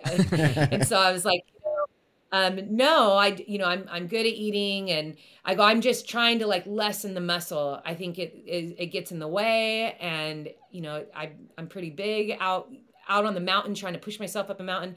And she just paused right there and said, you know what? The reason why you can perform at the level is because of the body that you have. Mm. If you take the muscle away, you won't be able to perform well. And I, I don't want to wreck your performance. Um, and so I don't think we can work together. And literally, like that was it. Like she pretty much dismissed me. Oh wow! but it was good. It was a good conversation for me. It was very healthy. It was the first time I had gotten you know, my a, a, true like body fat test. I then did the DEXA scan, the one where you lay and they kind of like scan over your body. That one's a little bit more accurate. Same thing. I went in and I told I didn't tell the guy what I did for a living. I was just like, "Hey, I'm a mom, and I just I, I saw your truck and like, I'm just the strongest mom you've ever met." so he scans me and he's like, "Okay, what do you do for a living?" He's like, "The only people that have ever had these numbers." Are my professional wrestlers. And i was like oh. I go well i'm a i'm a professional endurance runner. You know i do ultras. He's like oh, okay. And same thing. Like i told him the same thing. Like i was just wondering how you would like lessen the muscle. And um, so that's my very a, a somewhat embarrassing uh, humbling story of the journey that I have taken because of what people would say to me. Because strangers and critics and comments, um, I believed it as real. I believed that I wasn't good enough. I would never be at that level. And then, of course, like I piled on the fact that I didn't train like everyone else. I didn't have the rest and the recovery and the freedom to train and have these like well thought out training programs because I was I was raising babies. So yeah. Um, you know, you're actually giving yeah. me something else to think about here, and it has. We we always talk about it in, in body type uh, when it comes to running because mm-hmm. I think it's a prevalent yeah. thing in running. But I think it comes down yeah. to something else. It comes down to wanting to belong. It's the same thing when I was a skateboarder when I was a teenager. I wanted to look like a skateboarder. I wanted to have the right shirts, the right shorts, the right shoes. You needed vision streetwear. Oh, yeah, you want people to see you and go skateboarder. and I think it's the same thing with running. I think that maybe we attribute to because um, it, it is funny when you you you said, "Hey, I want to lose muscle," and obviously your performance is going to go down if you get rid of muscle. Yeah. Um, I think that people think, "Oh, if I'm lighter, I'm faster," but obviously the muscle is what's propelling you but it, it is wanting to just belong and to fit in and to be recognized as somebody that's part of something that you love. So if you're not instantly mm-hmm. recognized as a runner, it, it sucks mm-hmm. to, I guess, yeah. sometimes. So, and we all want to belong. Yeah, no, that that's such a great point, and I think the the beauty in that is understanding that you belong all the time um, and there isn't I, we can we can dig back through history and find out wait who's the person that started this? Who's the person that started and said that we need to look like this or we need to do this in order to belong? Um, but it's it's understanding like you belong from day one because you're here. And the things that you are passionate about and that you love and that you are even like naturally gifted at since the time you were a little kid a lot of times those those shape your journey they're supposed to be a part of your journey and sometimes the greatest part of your story is the fact that you didn't look like everyone on the basketball team. Like you were Spud Webb at five foot three, yeah, winning right. a dunking contest. Like, and, Boy, and that guy will always be remembered. Pulling right? Spud Webb like, out. yeah, I love that. Yeah, I mean, it is. I mean, I I loved him. Like I I actually think he was five six. Maybe it was another guy that was five three, but still, Muggsy like Bogues was yeah, like, Muggsy Bogues was tiny. yeah, yeah, yeah, yeah, yeah. You're right, and I think that is so powerful for anyone. It's like, well, if you really love something and you're you actually genuinely are passionate about it, it's something you really want to do, then you need to focus forward and not to your right or left. Focus on the goal and go after it because no matter what, you will be that much better if you're putting in the work than if you just sit and you criticize yourself and you don't do anything because you're listening to a bunch mm. of you know strangers talk about what you can and can't do. And at the end of the day most of your critics are people that don't try themselves. Most of your critics are people that actually need to be loved and encouraged and inspired themselves because they're spending their time criticizing you they're not spending their time working on their goals. And that's something that i tell my kids all the time. You you should be listening to the people that you want to be like the people that are your heroes that live their lives with integrity that put in the hard work not people who sit around and gossip and criticize and tear other people's down. You know do you want to be like that person? No. Then why do you care what they have to say? And i mm. think that for athletes that's really powerful. You know the people that i look up the most the my heroes i mean some of them aren't even runners. It's just the way they live their life the way that they live their lives with integrity they put in that work and they lift other people up and that can totally change your path that changes your work ethic. When you have the right mindset it doesn't matter what you look like. If you love it and you're passionate about it you're going to go after it. And i think that you know that 2015 2016 the, those two years i had to make that decision. Like i'm just gonna own this. Like you know what? I am big. And you know what? There's nothing wrong with that word. I know that triggers some people you know and even some people they'll meet me like dude you're not even like that big or you're this you're that. And i'm like like it goes all ways. You know everyone has like all these opinions.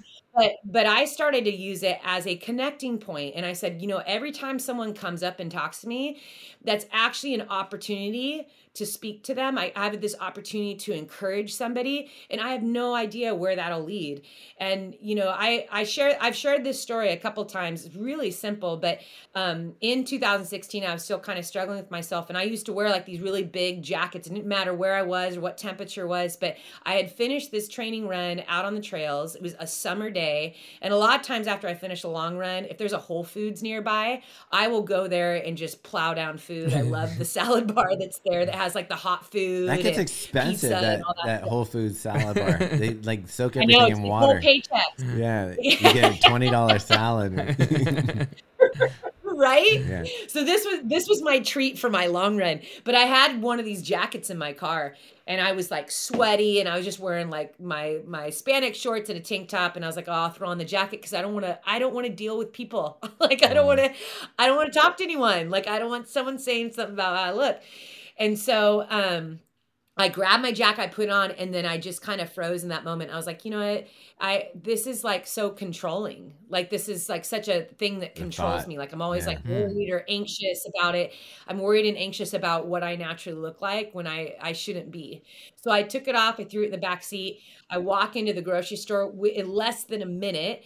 I notice this this woman staring at me, and I'm in the aisle. And like for me, because it happens so much, like I'm so intuitive to it. Like it might be kind of like freaking out, but like 99.9% of the time, I'm like this person's staring at me. so I pretend to like pick something up, and then I go around to the next aisle, and she follows me. I'm like unbelievable. She's gonna say something in three, two, and then she did. She's hmm. like, "Hey, can I ask you something about your legs?" And I was like, "Yeah."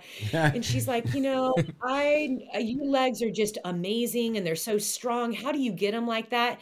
And I turn and look at this woman, and she's beautiful and she's very fit. She's got her fitness clothes on and looks like she maybe just got done with a workout herself.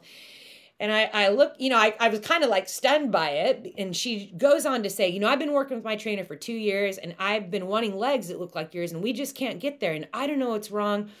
And as she's speaking, I'm looking at her face, and her face just looks so sad. Uh, she Oh. looks so discontent. And at, when she finishes talking, I, I thought I can say one of two things: I can talk about myself, or I can talk about her. Hmm. And so I, I look at her. I was like, well, first of all, I go, I, I have to, you know, you notice me, but I'm, you look amazing. You look very fit. I can tell that you work really hard. And she drops her eyes down to the ground, and she's just like, yeah, but I just, I can't get to where my, you know, I want my legs to look like yours. And I thought, well, it looks like your your legs look great for for what you have and you know we all have different muscle tone but like i can tell you're working hard and and she just you know she smiled back at me but she kind of just shook her head and walked away and that wasn't like what she wanted to hear right. and um as i as i left the grocery store that day i realized you know our fitness and our physical bodies so often are deeply connected with how we feel about ourselves and um, how we view ourselves. And sometimes we glorify muscles. You know, we glorify the person that just looks amazing. We think that also inwardly they're amazing. Mm-hmm. But sometimes it's a way that we also hide what we're feeling on the inside. And this woman was was very unhappy. Mm. And I thought, you know, if I'm I'm just going to commit now. If people are going to come up and talk to me, if they're drawn to me because like wow, you know, she's muscular, I'm I'm going to flip the conversation and I have the opportunity and the power to use that to connect with someone in a real way. Somewhere that isn't just the physical surfacey way. Like I can use that to to encourage someone else or me even make a friend. So that's ultimately what really helped me um, kind of move on from that is like, no, this is the body I'm supposed to have. And it isn't all about just me. It's, yeah. it's the fact I get to use it to not only run, but I can connect with people because of it. I gotta say, that's pretty refreshing to hear because I feel like nowadays everybody's just looking for a reason to get angry at someone else. So, like using using that, well, and you and you could we and, are on the East Coast, and and justifiably, you know, justifiably, you could have yeah. a reason to be mad at someone coming I, up to you and talking to you, but to, to actually look for it as a way to connect with someone and find out more about them is like. But I have nice a question for you. Mm-hmm. This is for Robbie. Mm-hmm. I, I do feel like this is somewhat, this is a gender difference thing because I have never in my entire oh, time for, of running oh, for had sure. anybody comment for sure on like, oh, you you look or don't look like a runner. Yeah. I mean, have you do you encounter that? I've never come up to you and been like, "You got great calves, bro. How'd you do that?" Actually, I feel I feel like you have said that before. uh, you do have nice legs. Um, but I'm pretty proud of myself. Yeah, yeah, okay. Um, uh, no, um, yeah. I, I, I mean, obviously, way, though, too. I I think guys just you know I yeah, especially I've I've been going to the gym since I was 16. Um, and looking back, I just giggle because I'm like, I think of all the times men would come up to me mm. and be mm. like, "Hey, sweetie, you need to be holding the dumbbells like that," you know, just yeah. trying to just give me pointers and yeah. Um, yeah. So I've listened to a lot of conversations in the gym. You know, you're sitting there in between sets and you just kind of pay attention what's going on, and um, I, I'm really comfortable in the gym. Like I, I think that women, it's it's getting a lot better. But like in my young twenties, like you just like I was always the only girl in the weight room. Like yeah. the girls were always on the cardio machines or like on the assisted weight, you know, the seated stuff. Um, Elliptical.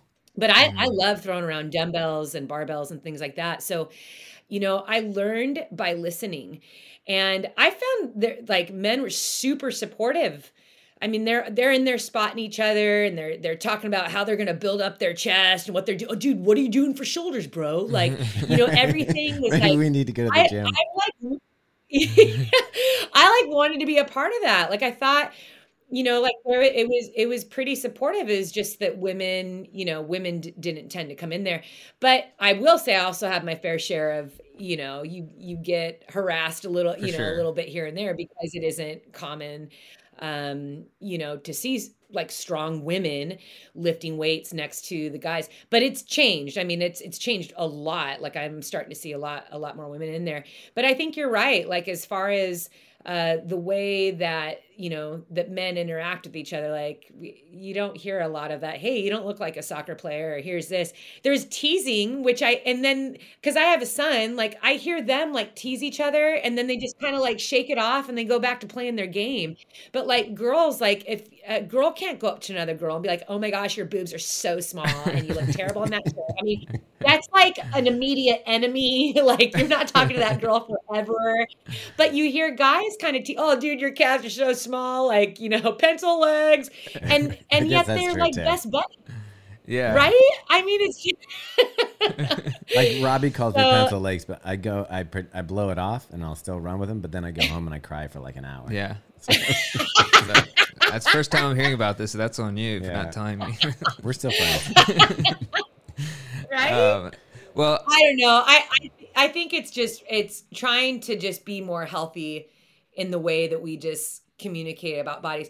I I I do realize though that when I post body stuff, that I still have a lot of people that my heart breaks and I want to be very empathetic and sensitive to it that Mhm. people are really triggered. Like, what a-hole said that to you? I can't believe people. People need to stop saying this. I'm like, whoa.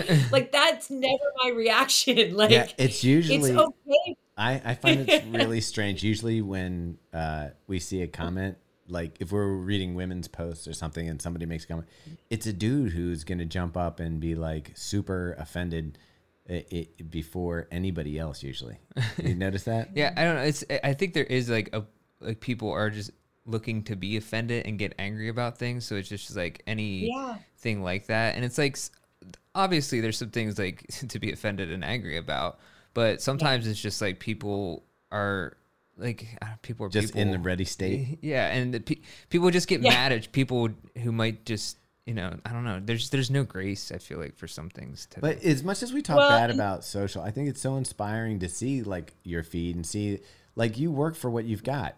And I love that, especially now, you know, we talk about, you know, not everybody wants to work for everything anymore. Or, you know, and they just expect it to just come to them. And e- even, you know, they come into the workforce and they're like, they want to be CEO the first day. And, you know, it's like, Right? Nobody has my that gosh. work. So it's fun to sometimes see people who are out there busting their ass, doing the work, and you're like, oh, she deserves to have success. She's done the work to get there. Mm-hmm.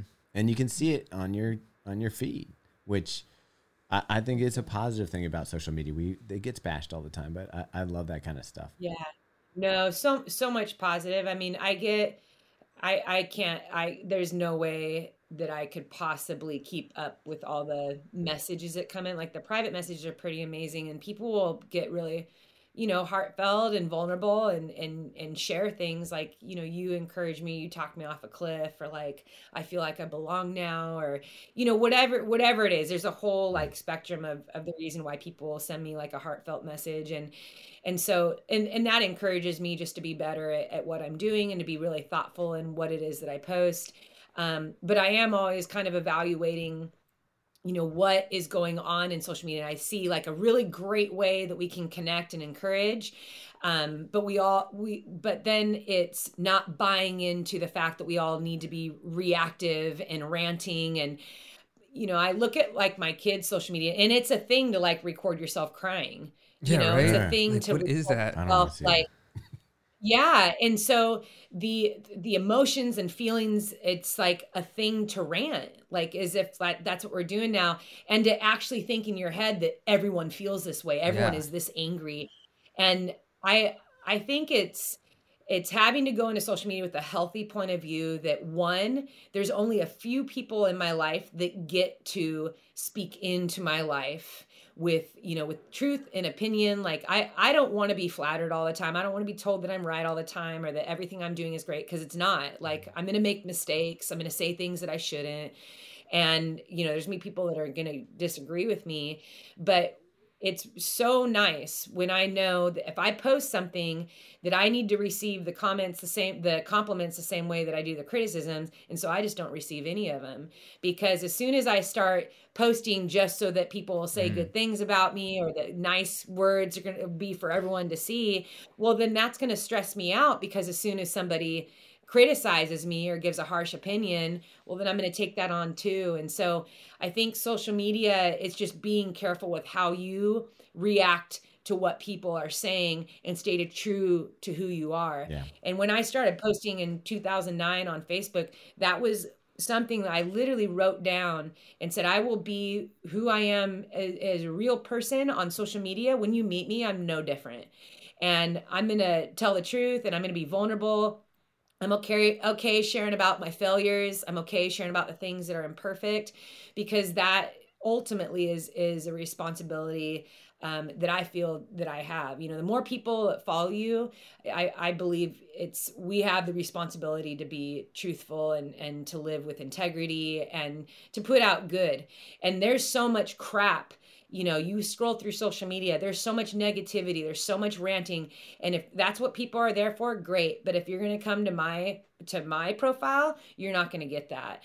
And so that's it's just sticking to your message and ultimately it's almost like a brand like that's that's my brand to be encouraging and loving and and to stand up for things that maybe aren't aren't popular um, you know, I talk about that with strength training all the time. It was I was not popular in strength training. I had literally coaches and other people that would, um, you know, kind of turn their nose at me for the way that I train and and even the way that I look. And you know, I I think there's room for everyone at the table.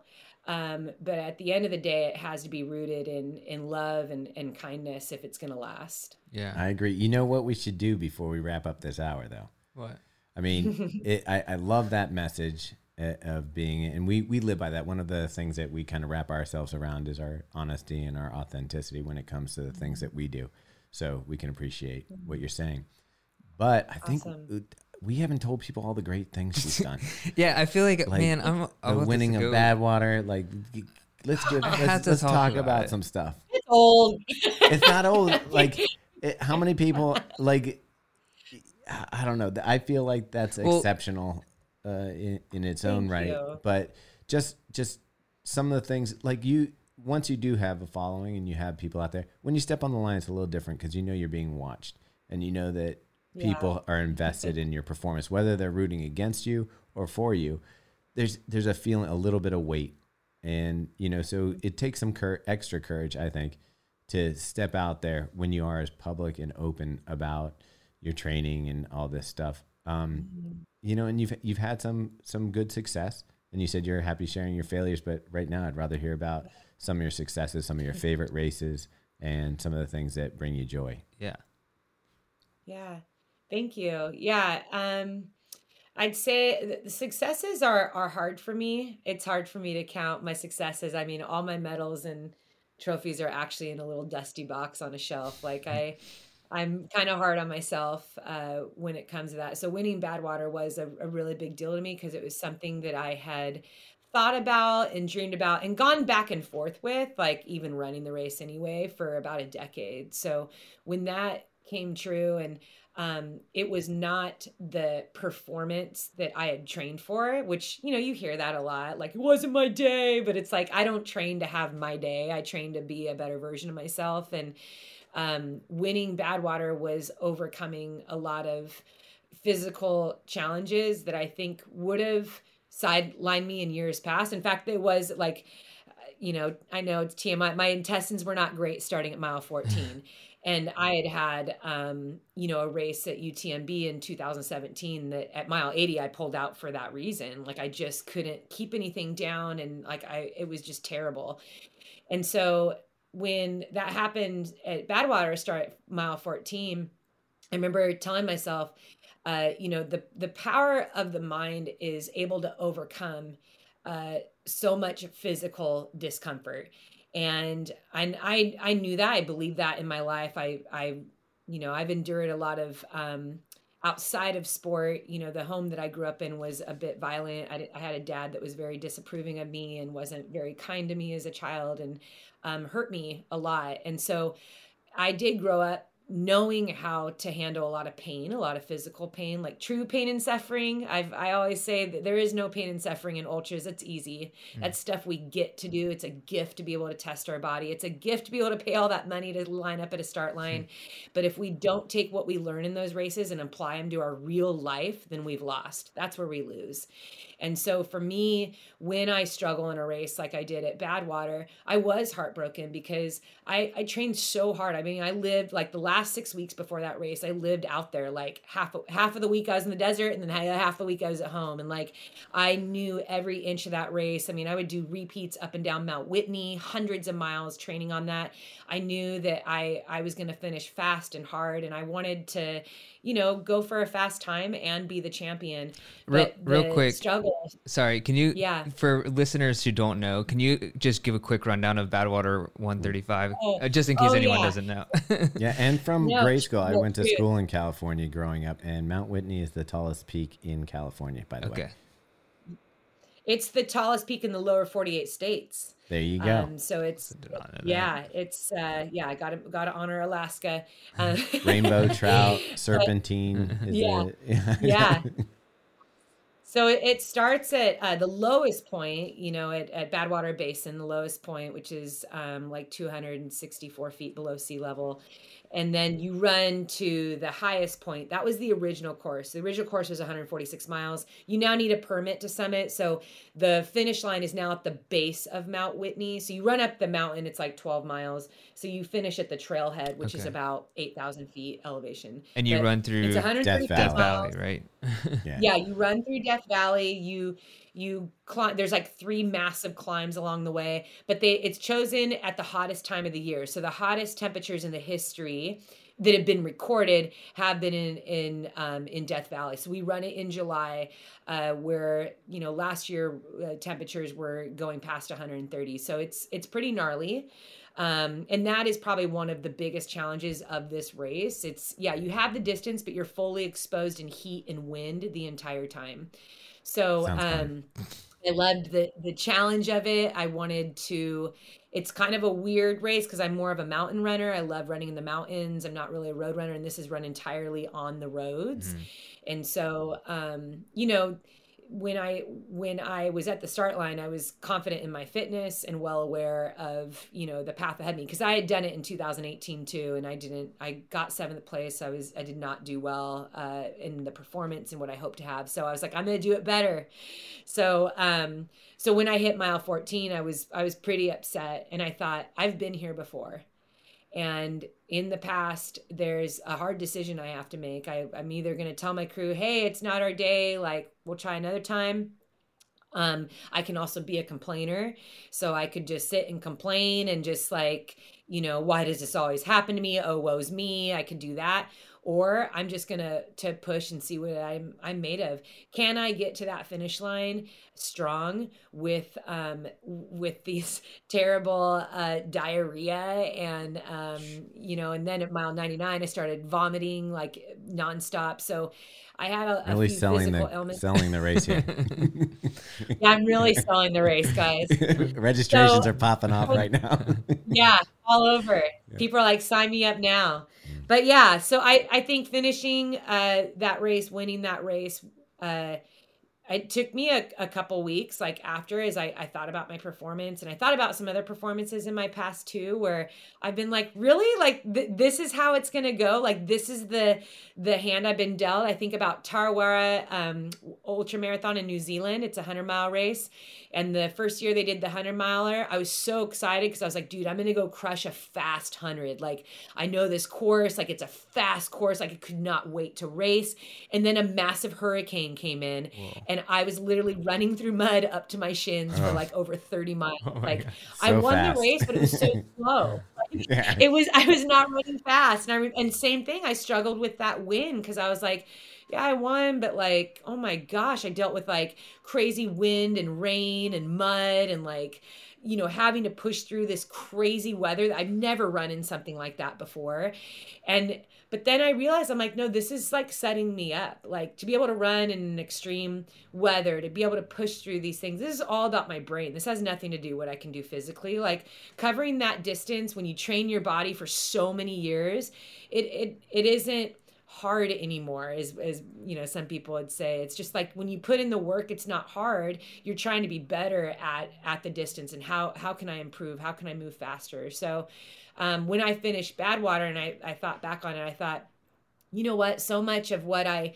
put out in social media when i talk about encouraging others to keep going or when i i talk about you know you're worth it you're worth the work like you never know what's you know the best is yet to come gosh that is like exactly what this race was for me. Like i can maybe that's what my whole life is supposed to be about is you can still uh, get to the finish line with a limp and that's okay. Like you don't have to be the strongest most perfect person out out on the start line. You don't have to be the fastest one on the start line. We're all on the same journey and some of us are going to feel stronger at certain points but the goal is getting to the finish line. And if that means that you're beat up and battered by the time you get there you got there. Hmm. And you know that's not anything we we tend to celebrate all the time but you know those who battle every day just to get out of bed and and get through their day i mean th- those are are people to be uh, applauded and that just kind of goes back to if you don't if you don't take what you learn in ultras and apply it to your real life then you're missing out because you can really inspire other people when you push through when it's so easy to you know to dnf Yeah. so Um, so we got to ask you since we do a lot of shoe reviews and stuff here. Uh, what uh, what shoes did you wear for Badwater? Considering the pavement temperatures can reach like I don't know. Yeah. What? How does Zoom X do on on on black asphalt? yeah we do dude the temperatures are like 180 on the pavement Mm. it's it's insane and i think like when you hear about Badwater for those of you that are listening if, if you look up like old like old files it's just because of the materials of shoes back then i mean people do talk about their shoes melting i've done it twice in the hottest temperatures in the history of that race and my shoes never melted so um Were they that- wooden and clogs, maybe though? that's what Wooden clogs. yeah, right. So I wore the Invincible, the Nike. Um, it's a road running shoe, and it, it came out a couple years ago. And the back is like a square. Yeah. Um, it's kind of square looking. I love that shoe. I logged thousands of miles in that thing, and um, it was awesome. I use that on the road, and then on the trail, I use.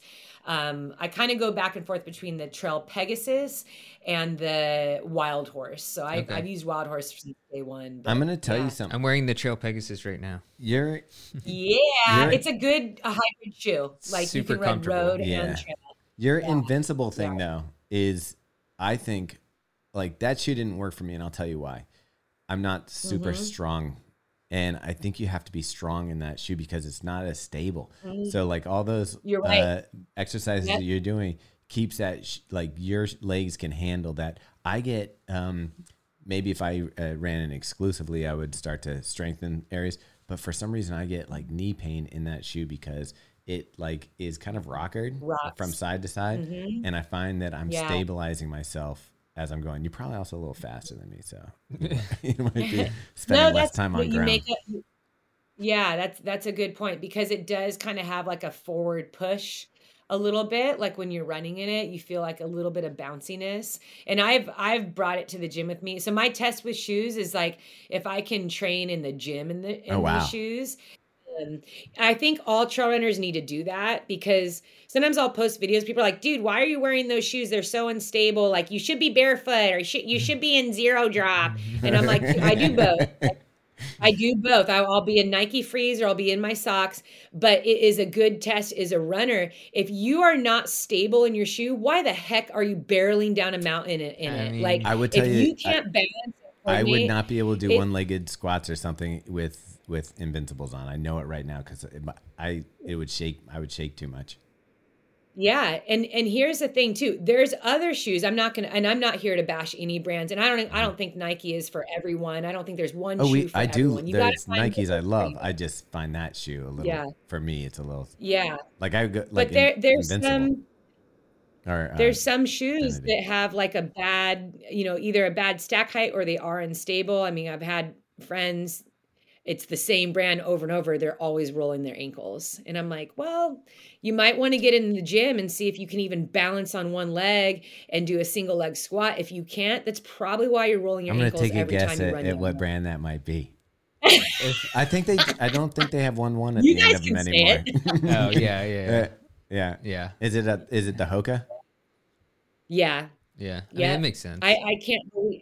Yeah, and it, they make good stuff. I mean, I see on the flip side, I have a buddy that's all he can wear because he has bone spurs in his feet. Mhm. So, um, like I said, you have to find the shoe that works Yeah, for you. yeah. So this isn't about bashing a shoe, and and it's very revealing what kind of uh, balance and coordination and strength you have. So, you know, not everyone wearing that shoe is going to be rolling an ankle, but if you feel like you are constantly, well, go get in the gym. How are you like with your balance and coordination? like you could probably run better in the shoe if you put in the strength training. Yeah.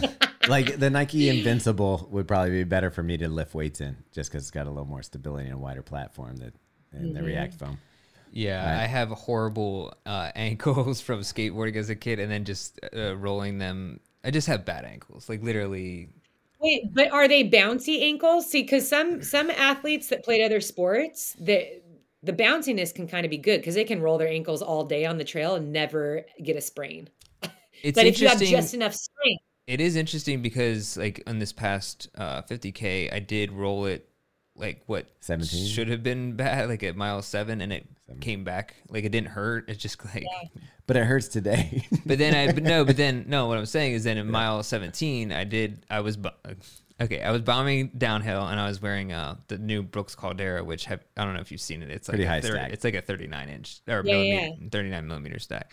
Yeah, I used to wear Brooks. They have they have some good shoes. Yeah, and uh, so you know, I was hit a rock and rolled it completely sideways, and Skaboo. Was Oh. able to finish it out, but uh, it's pretty big today. Anyways, all that to say, yeah, I know what you're saying about bombing the downhills, and you're if you're not, because I'm not gonna lie, I'm not like super strong on my uh, hips and and knees and whatnot. Well, so if you like- watched her video that's I on know. Instagram that says do Look these you exercises. Look at you guys so all like, can well. I, uh, uh, Yeah. which by the way, yes, I'm not here to judge. I might have to uh, start enrolling your uh, program. Which, by the way, you might as well throw it out there since we just brought it up. Yeah. It- pitch yourself.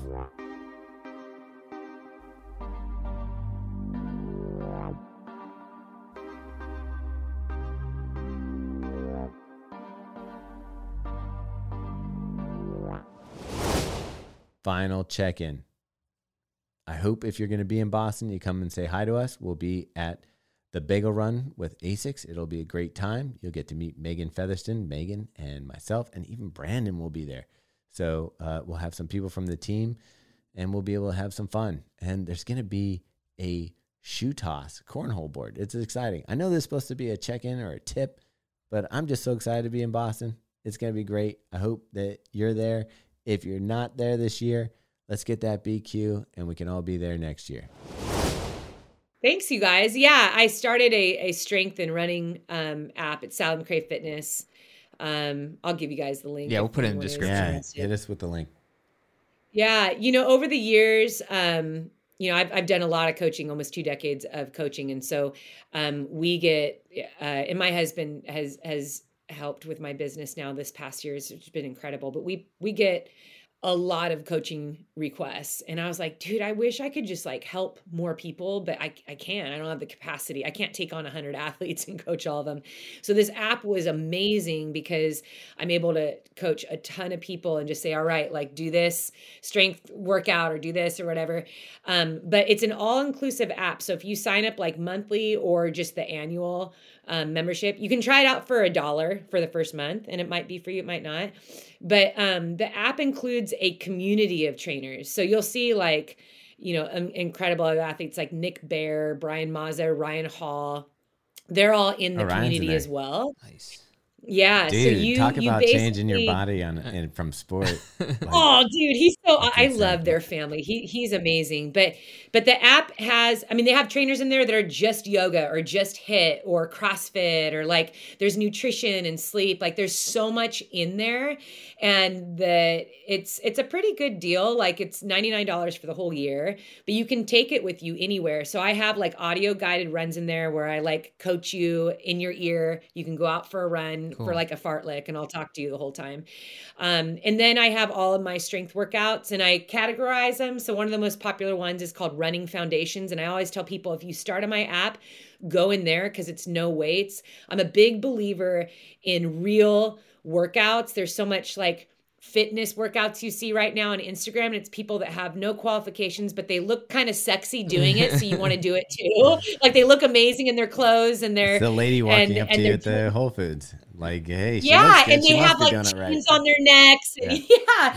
But like for me, I'm like, dude, if you can't even lift your own body, you shouldn't be throwing weight around. So that's Mm. what running foundations is. It's like, you know, it's the single leg squats, a lot of single leg work and core work to that helps assess yourself. So that's my goal is always you start with you. Don't just try to do the workouts I'm doing. Figure out where you're weak, where you have a lack of mobility and flexibility, and then build from there. And you'll know if you do my workouts, you'll notice a difference in the first couple weeks. Ah, like sweet. it's awesome. So I have a couple programs in there that you can follow if you want workouts every day. There's a four week program and a six week program that combines running workouts and strength workouts. Oh, cool. And we've got thousands of reviews from people who are so much stronger, they're more flexible, they're running faster.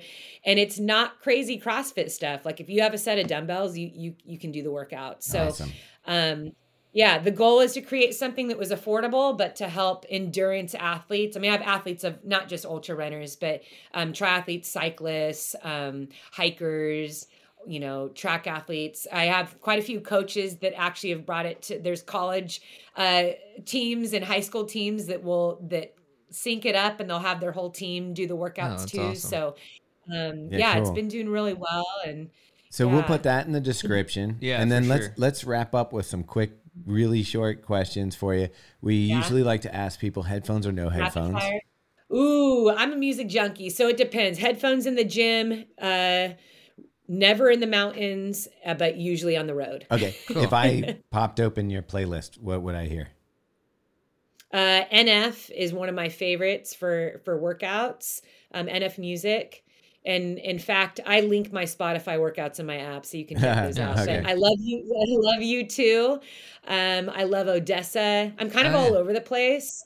Um, because sometimes I'll run. I'm, I love M83, but like sometimes I'll run to Enya and like You're speaking Hammond. Robbie's Dude, love language. M83 is my You like Hammond? money jam for running. If if like s- Oh, I'll play like the sometimes to get hyped for races, I'll just play like the intro song. Um, and it's oh just for M83. yeah, and it's just like the perfect Yeah. setout. All right. I, anyway, So- sorry, so you're next- geeking me out on that. Ne- next one is So you uh, feel like you're in a movie, right? It's like a soundtrack. That's what I'm saying. Yeah.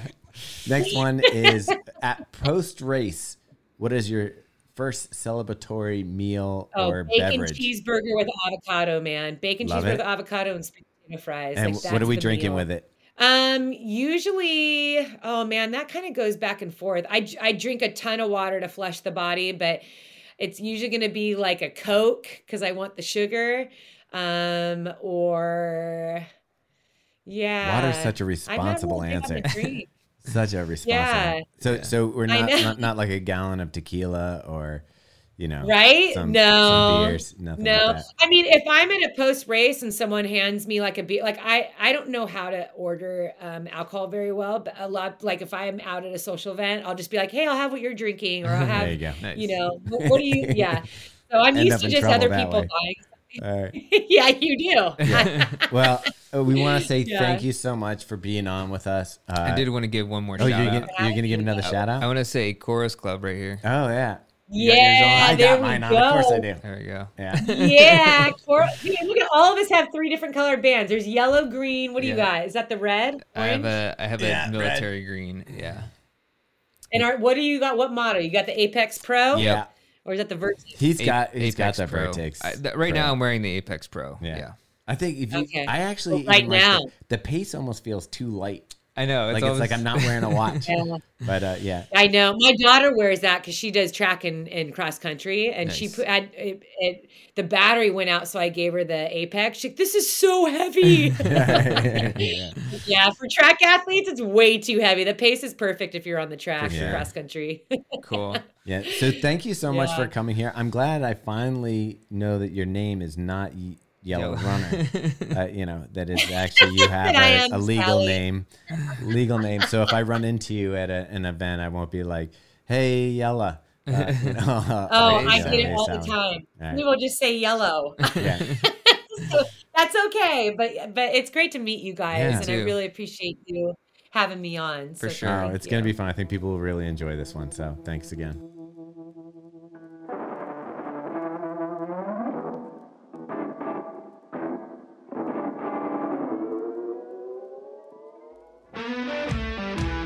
Robbie, that was fun, wasn't it? Yeah.